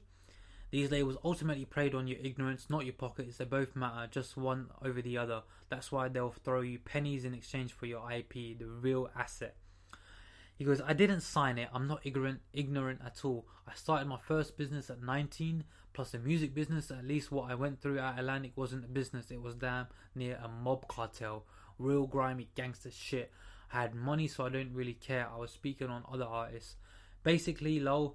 This was right after the call went gold, and y'all know the history after that. Hello, it was a bloodbath. Another fan asked him, What's your thought about the Grammys? Does it seem different from what it used to be or represents? He goes, An organization, I think, it's awesome. The programs are quite good. I wish it would do more to hold major labels accountable for the way they treat artists, though. As a televised, uh, thus mass facing award, it has the same flaws and more of awards that deal with subjective material. So they are going to get the most visible artists of the moment to make sure those audiences they command will participate in the show and watch it. It's a funky math to balance credibility with visibility. Think of it as a fundraiser or clout raiser, which most awards are anyway. Nobody, and another fan goes on to say, nobody seems to know why the Grammys are the most prestigious music award to win. They just think it is because everyone else think thinks it is. It's like trying to explain to an alien that isn't from Earth why diamonds are so valuable. It's prestigious because of the uh, Lupe goes. It's prestigious. It's prestigious because of the of its actually quite authentic relationship to the music business. However, that prestige isn't natural. Uh, it's definitely curated and adjusted f- f- and adjusted to fit the time. Remember, there are literally hundreds of Grammys given out each year, not just ten on TV. It runs deep. Again, it's something as artists we have to take the blame for, constant, constantly jumping back and forth between numbers and quality as it suits our egos. A Grammys plays that game right back at us. Imagine a Grammys based purely on record sales. So you, everybody knows how woke Lupe is, man, and you can tell. But you know, if you don't know by now, his music promotes that, projects that wokeness, and you know, so nothing he's saying here is out of the norm, or you know, just uh, completely shocking or surprising. Um, him being a veteran in this as in the music industry as well, he's seen the ins and outs as he as he's described here his uh, record label, his deals with Atlantic and stuff like that, his interactions with Lyor Cohen and the Atlantic execs, and this is what they told him and tried to blackball him, as he says. So he, he's really a, a known and really a keen to all the things going on. And so, you know, his fans saying that why didn't get nominated, he goes, I've been blackballed all my life, you know, so this does it's not new to me. And I, and I think he, he, him and J. Cole as well he's got the same mindset as him. Like he doesn't really put too much stake into it so he, you know, so it is what it is at the end of the day, as he says. And we all know how, and I said how many times I'm repeating that how corrupt and how political the Grammy board is. We all know that. Roy said it in one of his songs, man, that dumb song on that great album, Book of Ryan. Welcome to the Grammys, where your likeness of views. Uh, you know, all, uh, and then he says, you know, they already know where that the Grammy is going uh, once the, they put out the nominations, man. So you know, so everybody knows about the Grammys, and so there's not really much we can do from this, you know. Uh, so, um, yeah, it is what it is. And anyway, shouts out to all the winners again. Uh, again, for, uh, yeah, shouts out to everybody won, everybody who's nominated. Uh, well deserved. Uh, yeah. Moving on from the Grammys, Nicki Minaj. Let's go back to Nicki. So Nicki was actually uh, being dragged by BET out of all people. Black Entertainment Television was dragging another black female artist, and uh, they dragged her by saying Nicki Minaj is being dragged by a lace front. Cardi B is the first solo female rapper to win the best rap album, and fans are weeping. And BET tweets out, meanwhile, Nicki is being dragged by a lace front, right? Then her fans go, BET, Black Entertainment Television, decided to drag a black woman while congratulating a Latina woman. Nicki Minaj didn't revive a whole genre, write her own raps for over a decade and bring y'all ghetto ass award show viewers for y'all to disrespect and bully her like this. Fuck y'all, BET. Right? And uh, Nicki also uh, went on to tweet, um, Young Money will no longer be a part of the BET experience or award show. Summer tour, tour dates are dropping soon right? Um, she goes, I can't thank you guys enough for all your love and support you continue to show me. To everyone who said something sweet or thank you. Uh, whether I read it or not, I felt it from the bottom of my heart. I love you so, so much. So, so, so much. Stay tuned. Right? Uh, yeah, so uh, BET then uh, went to apologize for this, uh, dragging her by a lace front, back, uh, you know, uh, in regards to Cardi B winning a Grammy. BET apologizes to Nicki Minaj after tweeting, um, why, Nicki being dragged by a lace front. Um, so I say on Sunday, on Sunday, Cardi B made history in becoming the first female solo act to win Best Rap Album. BET fired off a tweet congratulating the Bronx Bronx bred rapper on her historical feat, but in its attempt to celebrate Cardi, the platform simultaneously shaded her arch nemesis Nicki Minaj uh, by saying, "Meanwhile, Nicki Minaj is being dragged by a lace front." The tweet read, while the link directed users to an article about Cardi's win. Following afternoon, Nicki Minaj took to Twitter to announce that she and the rest of the Young Money team would no longer perform at this year's BET Awards and BET Experience, where she was scheduled to headline. She also shared a few tweets from her fans, which allegedly included a photo of the BET employee in question. As the Barbs, which are her fans, pulled the woman's phone number and address. As the backlash continued, BET released a statement apologizing for the entire ordeal. BET loves Nicki Minaj, the outlet wrote. We have supported her from the very beginning of her career and will continue to do so moving forward. Nicki has paved the way for so many performers and has solidified her place as one of the most powerful figures in the music industry. Unfortunately, the respect we have for Nicki was violated by this post and that should never have been written. The post does not reflect how we feel about Nicki and further does not reflect our company values. We deeply apologize for the hurt disappointment and confusion that this po- post has caused. We are committed to doing everything we can to address the situation. We are also conducting an internal audit to ensure these types of posts are not published again. We have apologized to Nicki and her team. The post has been removed and we have taken additional appropriate action. We understand Nicki's position and look forward to continuing our dialogue with her. Finally, we apologize to all of her fans. This should have never have happened. Now, really, in a nutshell, when Nicki gets a Queen Radio, she's she's fucking everybody up. BET, the the the Grammy uh, um, the Grammy exec that uh, um, who, who Nicki claims that was the reason she didn't win a Grammy. Maybe Cardi B, I don't know, but she's flaming everybody when she gets to that episode of Queen Radio. So uh, uh, pretty shocking to see, really, that BET, you know, a, a black entertainment television, a black-owned business, is trying to, you know, drag a, a black woman, uh, you know, f- you know, in, the attempts of trying to reignite some sort of food between her and Cardi or anything like that, or you, or what mostly is just to generate publicity, uh, which is not really needed on the night of the Grammys, which is where you've got most of the publicity. But yeah, that was very shocking to see, and obviously Nicki taking her stance against everything that uh, against that. Uh, so let's see what Nicki has to say on the episode of Queen Radio. Anyway, so yeah, that's Nicki Minaj versus BET, and that uh, rounds up all of our news uh, over the last week or so, uh, ladies and gents. Uh, yeah, we are about an hour and 36 at the moment. so, yeah, bear, with me. It's gonna, we're, we're getting to it. It's gonna be a long episode. uh, right, let's talk about albums. Let's talk about albums. So, we had two albums. Uh, I'm gonna first talk about um, Wiz Khalifa and Curren$y's Project 2009. It's the follow up to their uh, uh, 2009 project How Fly and they've been teasing this for quite some time. And lo and behold, it came last Friday. Uh, yeah, so uh, we we all know how uh, these two uh, artists give it up when they collaborate together. We know what we're in store for. Uh, we're in store for that laid back stoner music and easy listening music, and uh, and that's what this album is really. This 2009 project. It is that stoner music, the stoner vibe music, that laid back music, music you can chill to easy listening. Uh, that's uh, that's exactly what it is. And at the same time as well, you know, it does show some uh, uh, uh depth and growth from both Wiz and Curren$y. I think they make each other better. So yeah, this 2009 project, yeah, it comes out in at 14 tracks. All comes about 40 minutes or so. We got two features on here. One from uh, Ty Dolla $ign on track number three, Benz Boys, and one from Problem on track number nine, Getting Loose. But yeah, as I said, 14 tracks coming to about 40 minutes or so long. And as I said, we know what we're getting into when we when we see the names of Wiz Khalifa and Curren$y. we're getting into that stonery type vibe music, man, that easy listening music. And I'm all the way for it, man, because I, I love Wiz, I love Curren$y. I love their music, man, and uh, I think they're really, really great artists. Don't really get that much recognition because they're in their own lane, uh, but you know, uh, in on this particular project as well, they both trade bars with each other as well, man.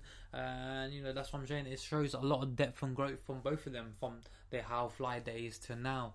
How much they've improved as as rappers, uh, as artists, and even as lyrically as well, man. Uh, as soon as the first track came in, first uh, the first two tracks came in, I heard both of them spitting some bars, and I was just like, damn, man, their, their rapping has definitely improved. Uh, since 2009's How Fly, as this is penned as a direct sequel to that or a follow up to that.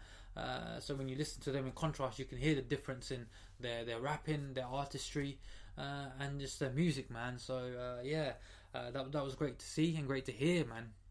And definitely, so yeah. All in all, man, this project is a good project, man. You, as I, you know what you're getting into when when when when you know what they're about. Uh, as I said, very easy listening, very laid back, chill type music. Uh, good features from Ty Dolla and Problem on there. Uh, so yeah, all in all, man, the project is a, a really good project, man. Um, I, I, I really enjoyed listening to it. Uh, I've only listened to it to, to it once so far, uh, but I really did enjoy that listen. Uh, as I said, uh, gets you in that chill type of vibe, man. And, and, and uh, any music that you know where, where you want to listen to just to chill out, you know, just to clear your head and things like that. I think Wiz and Curren$y best uh, best uh, fit that mold, man. Fit that picture. Uh, fit that vibe, man. To that kind of music you want to listen to if you want to just chill out and vibe out. Uh, only one one particular song I really didn't like on this one was Bottle Poppers. I just didn't like the beat. I didn't like uh, their flows on it. Uh, that was the only track really I didn't like. I, did, I thought that you know this was quite a um, uh, that, that, was like a kind of like uh, the odd song out of all the other songs uh, on the album. Uh, but apart from that, man, all the other 13 tracks I really, really liked. I really enjoyed listening to this project. Uh, so I'm definitely going to give it more spins, man, uh, in the future. But uh, yeah, uh, really good music, really good, easy listening music. So you know, whack on this music on the, on the Friday afternoon or Friday morning or whatever, or you know, every any time you want to just chill and lay back, man, uh, clear your head. Uh, if, you if you have had a stressful day and stuff, you don't want to just you don't want to think about too much. Just whack this type of music on, man. I guarantee you, man, it will chill you out, man. You'll like it. Definitely, you'll like it.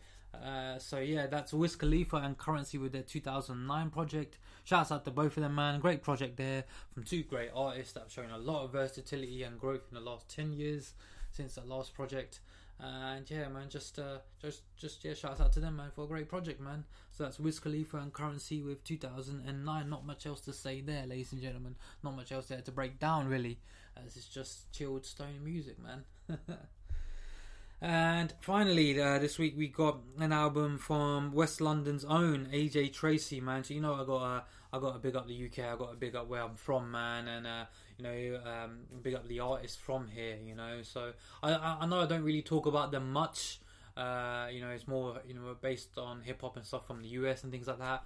But I do uh, support grime artists and UK artists. You know, they're called grime, not UK rap as a lot of US people say. This is called grime, uh, and uh, yeah, UK artists. Uh, as I know, I don't do it as often, but um, you know, I do support them, and you know, especially for big releases like this as well. Uh, so AJ Tracey is has been one of my favorite uh, uh, grime artists from this new batch of rappers, new batch of grime grime grime artists like Dave, Mist. you know, he's been one of my favorites. You know, they're like all, all of these people are um, people I listen to, and you know, yeah. So uh, he dropped his debut album, uh, AJ Tracey, the self his self titled uh, debut album, right? And so, uh, yeah, this track comes in at uh, 15 uh, tracks. All comes about 48 minutes long. We got features from Not3s with the previous release Butterflies, Jay Critch on track 9 Necklace, uh, Giggs, Hollow Giggs on track 13, nothing but net. So yeah, we got uh, we got uh, three three good features on there, man, uh, from three UK uh, artists, man. So yeah, so as I said, we've got 15 tracks, all come to about 48 minutes long or so, man. Um, and you know, he he he, he broke down the album really when he was uh, speaking to Apple Music and Zane Lowe. so I, I, can run you through, man. I can run you through uh, what what he said. Uh, he said Plan B, which is the first track. He goes, "This is the oldest track on the album. I made it around two years ago in New York. I was doing sessions for the sake of doing sessions, just to kill some time. I recently found success and was in a bit of a weird space emotionally. I felt lonely and alienated. I was just experiencing success and money, so they're all kind of locked into the track. And I thought I need to save this one for my album." The second track, Jackpot, uh, which is produced by Maaly Raw, goes, I've been a fan of Maaly Raw from before I was known. I used to listen to his productions on Lil Uzi Vert. I told my manager I'm a big fan of this guy. Can you get in contact? Obviously, because I don't have a label, we just can't hit up the machine and be like, yo, can you plug us in with this guy? It had to happen more organically, which I really prefer, so it's a blessing. And then he came to produce this track, uh, Jackpot. And track three, Rena, he goes on to say, I don't know about writing love songs. This is the closest I'll ever get. This was my first girlfriend. She's a really respectful girl, respect, respectful girl. So she doesn't really like the image I'm portraying of her.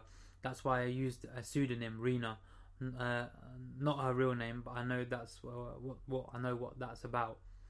Wifey Riddim 3, this track is tongue in cheek. I didn't want to do the same pattern I'd done last time and copy the other two Wifey Riddim tracks. I never done a song with Steel Banglez, so I thought let me just jump in the studio and see what we can make on this topic. In Double C's, the original name for this track was Chanel, but it's such an obvious name, and I'm not really the one to use obvious names. In the rap community, if you're wearing Chanel, you call it Double C's. This this song's really just me popping my shit. I'm saying how my life is now, and like and like it or lump it, this is how it is. I also tell my head teacher to go fuck himself, and I know when all the kids from my school hear that, they're going to love it. Um, another side thing about this track is on Double C's. Um, I'm seeing a lot of uh, grime artists use the N'Golo Kante bar, right? I know Dave mentioned it on one of ours. Uh, Dave mentioned it on one of his tracks. He goes, when she got, uh, I tell her when she goes low, I call her Kante and stuff like that.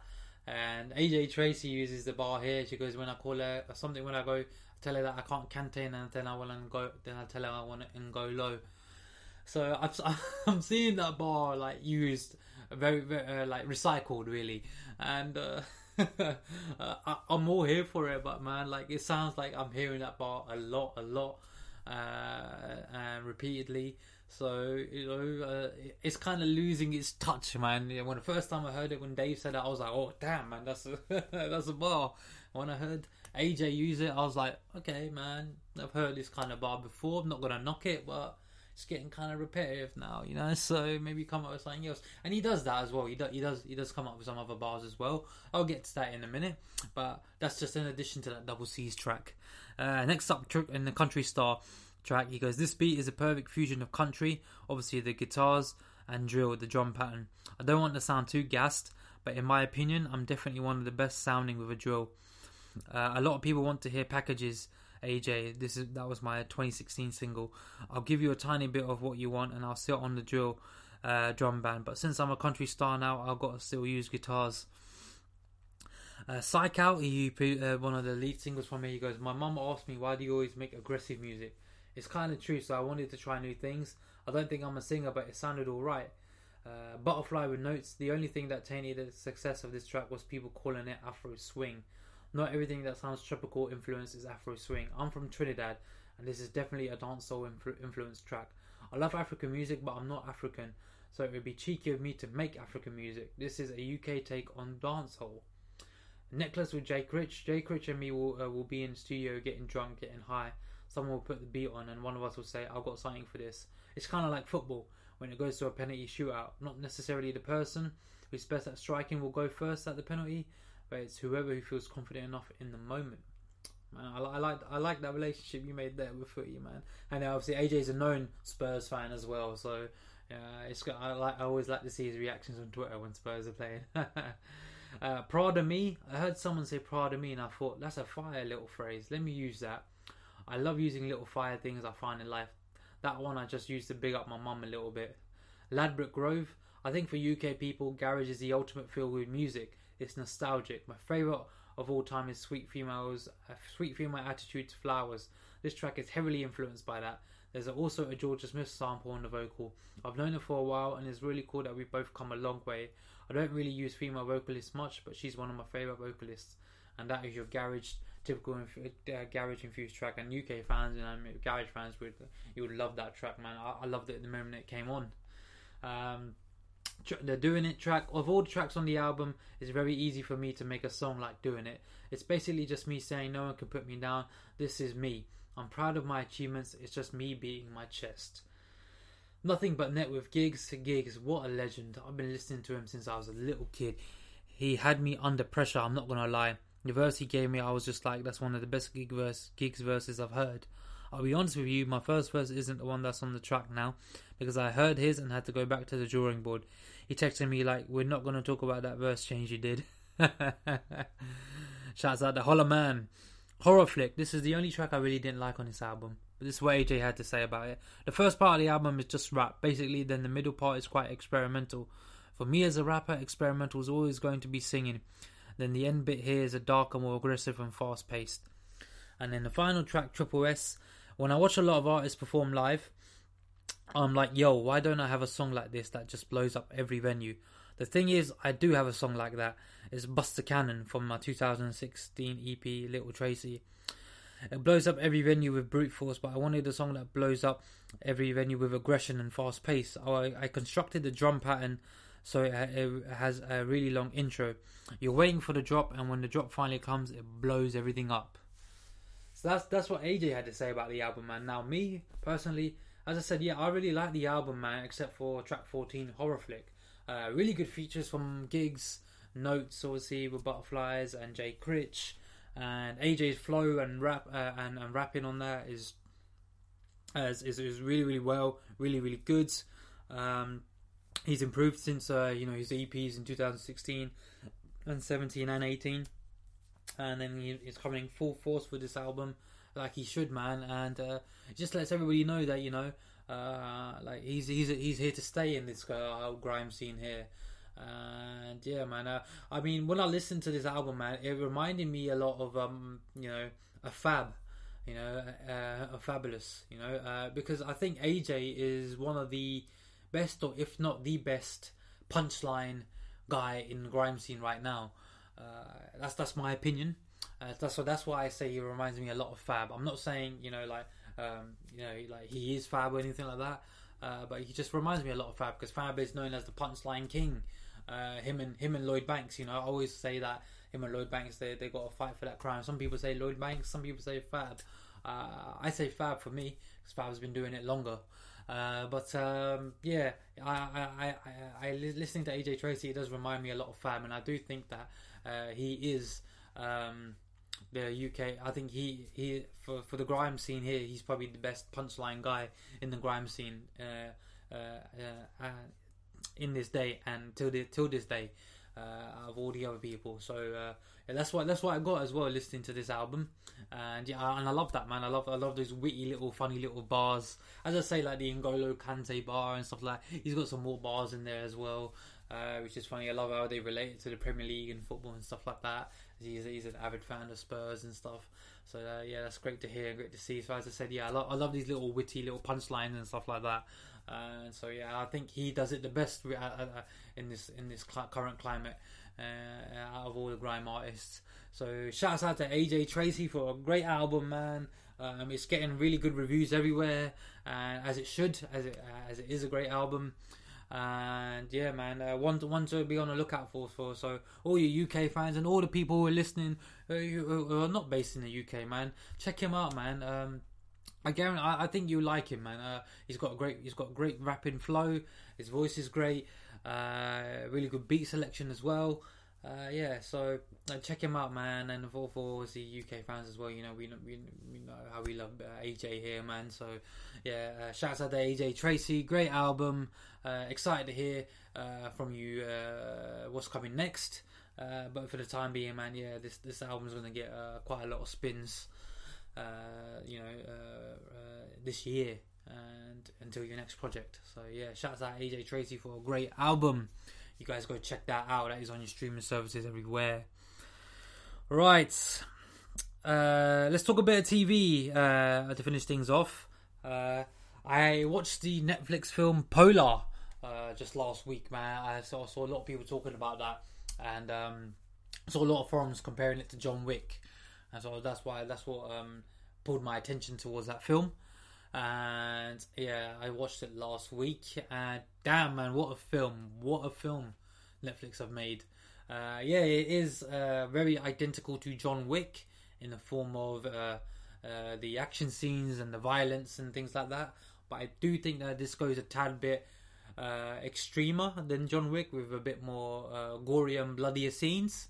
and it stars Mads Mikkelsen for those of you unaware of who he is, he starred in the series Hannibal. Uh, he also was the villain in Casino Royale opposite Daniel Craig. Uh, played the villain Le Chiffre. Uh, he did that Carling advert as well, I remember. Uh, so yeah, Mads Mikkelsen, he does a great job in there.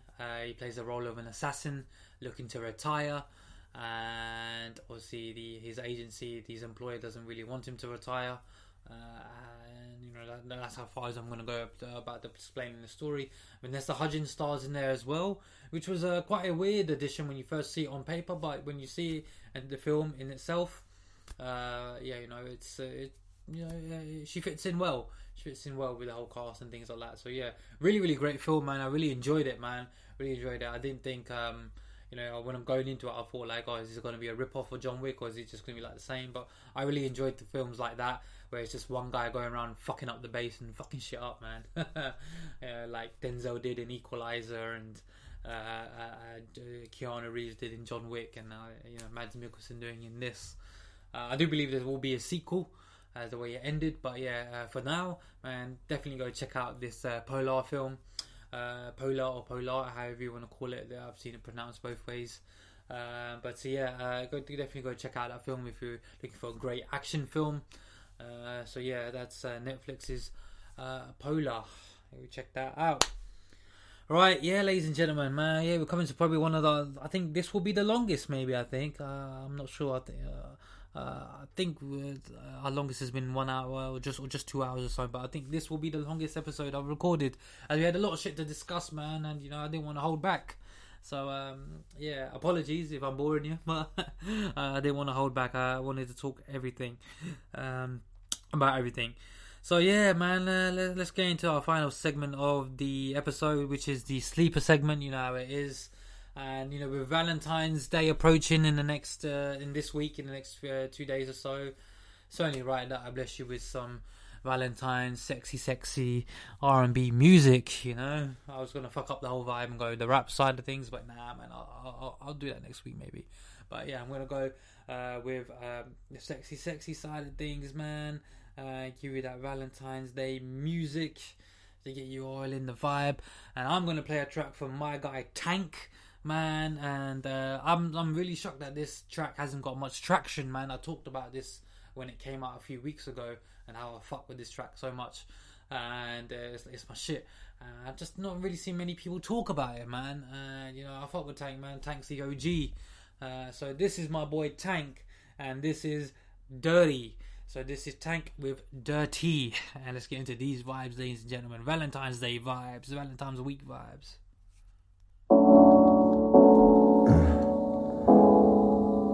I just don't, I don't think they understand the type of shit you into, you know? You like it. Dark. Fucking you deep, taking pics on my phone. Uh, dark. Put you to sleep when you wake up, it's on. Hey, told us it, Tank. I'll violate all the meat on your bones. All right now. Dirty. Your shit I lick till it's gone. All right now, damn. Kiss me, I know it tastes like you. dirty. You ain't done this before, but this what we gon' do. Hey, wait a minute. Uh, I can see it in you. I know. You like when I do you dirty. Yeah.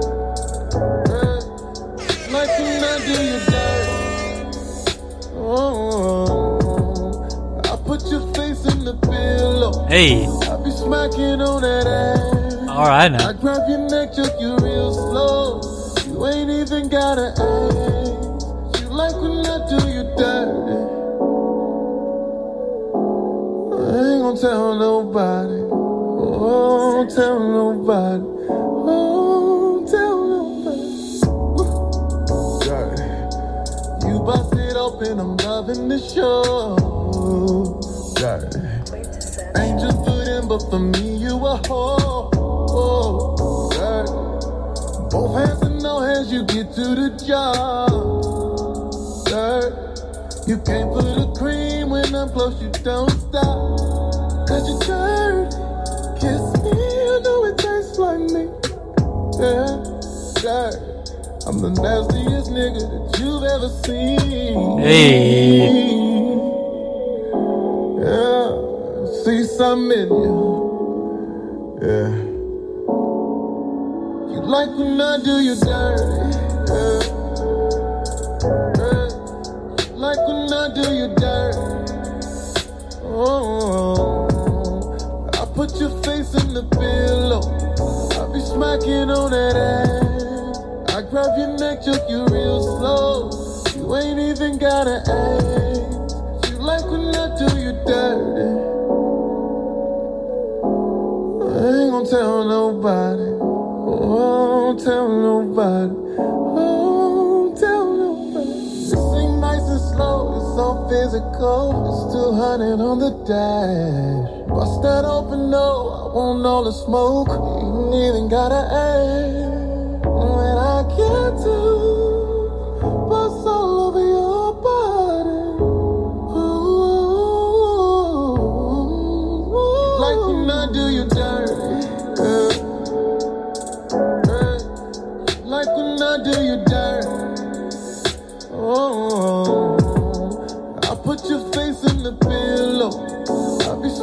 on that ass. I grab your neck, choke you real slow. You ain't even gotta ask. You like when I do you dirty. I ain't gonna tell nobody. Oh, tell nobody. Oh, tell nobody. Quintessential. Yes, ladies and gentlemen, Radio 118.9. It's your host, Milanoza, the boy with the most sauce, the boy with the most chutney, the boy with the most masala, the most notorious good juice slash good G. Radio 118.9, don't touch that dial there. Playing them Valentine's Day vibes, them Valentine's Week vibes to get you in that mood with that sexy someone. That's my boy Tank. Dirty. uh, shouts out to Tank, man. What a great song, man. I don't know why that song's not getting enough traction, man. But yeah, man. Shouts out to the OG, the legend Tank that is dirty. Uh, go check that out, man. And yeah, man, that wraps us up for this week, ladies and gentlemen. We are officially at two hours or something. Uh, I believe this is our longest episode, but I hope I've keeping uh, kept you entertained throughout this episode, talking about everything. And thank you for listening. And I'm your host, as I said, Milanoza, the boy with the most masala, chutney, sauce, the notorious good juice. That's good G. Man, until next next week, stay safe. Have a great week and stay blessed out there. And until next week, peace.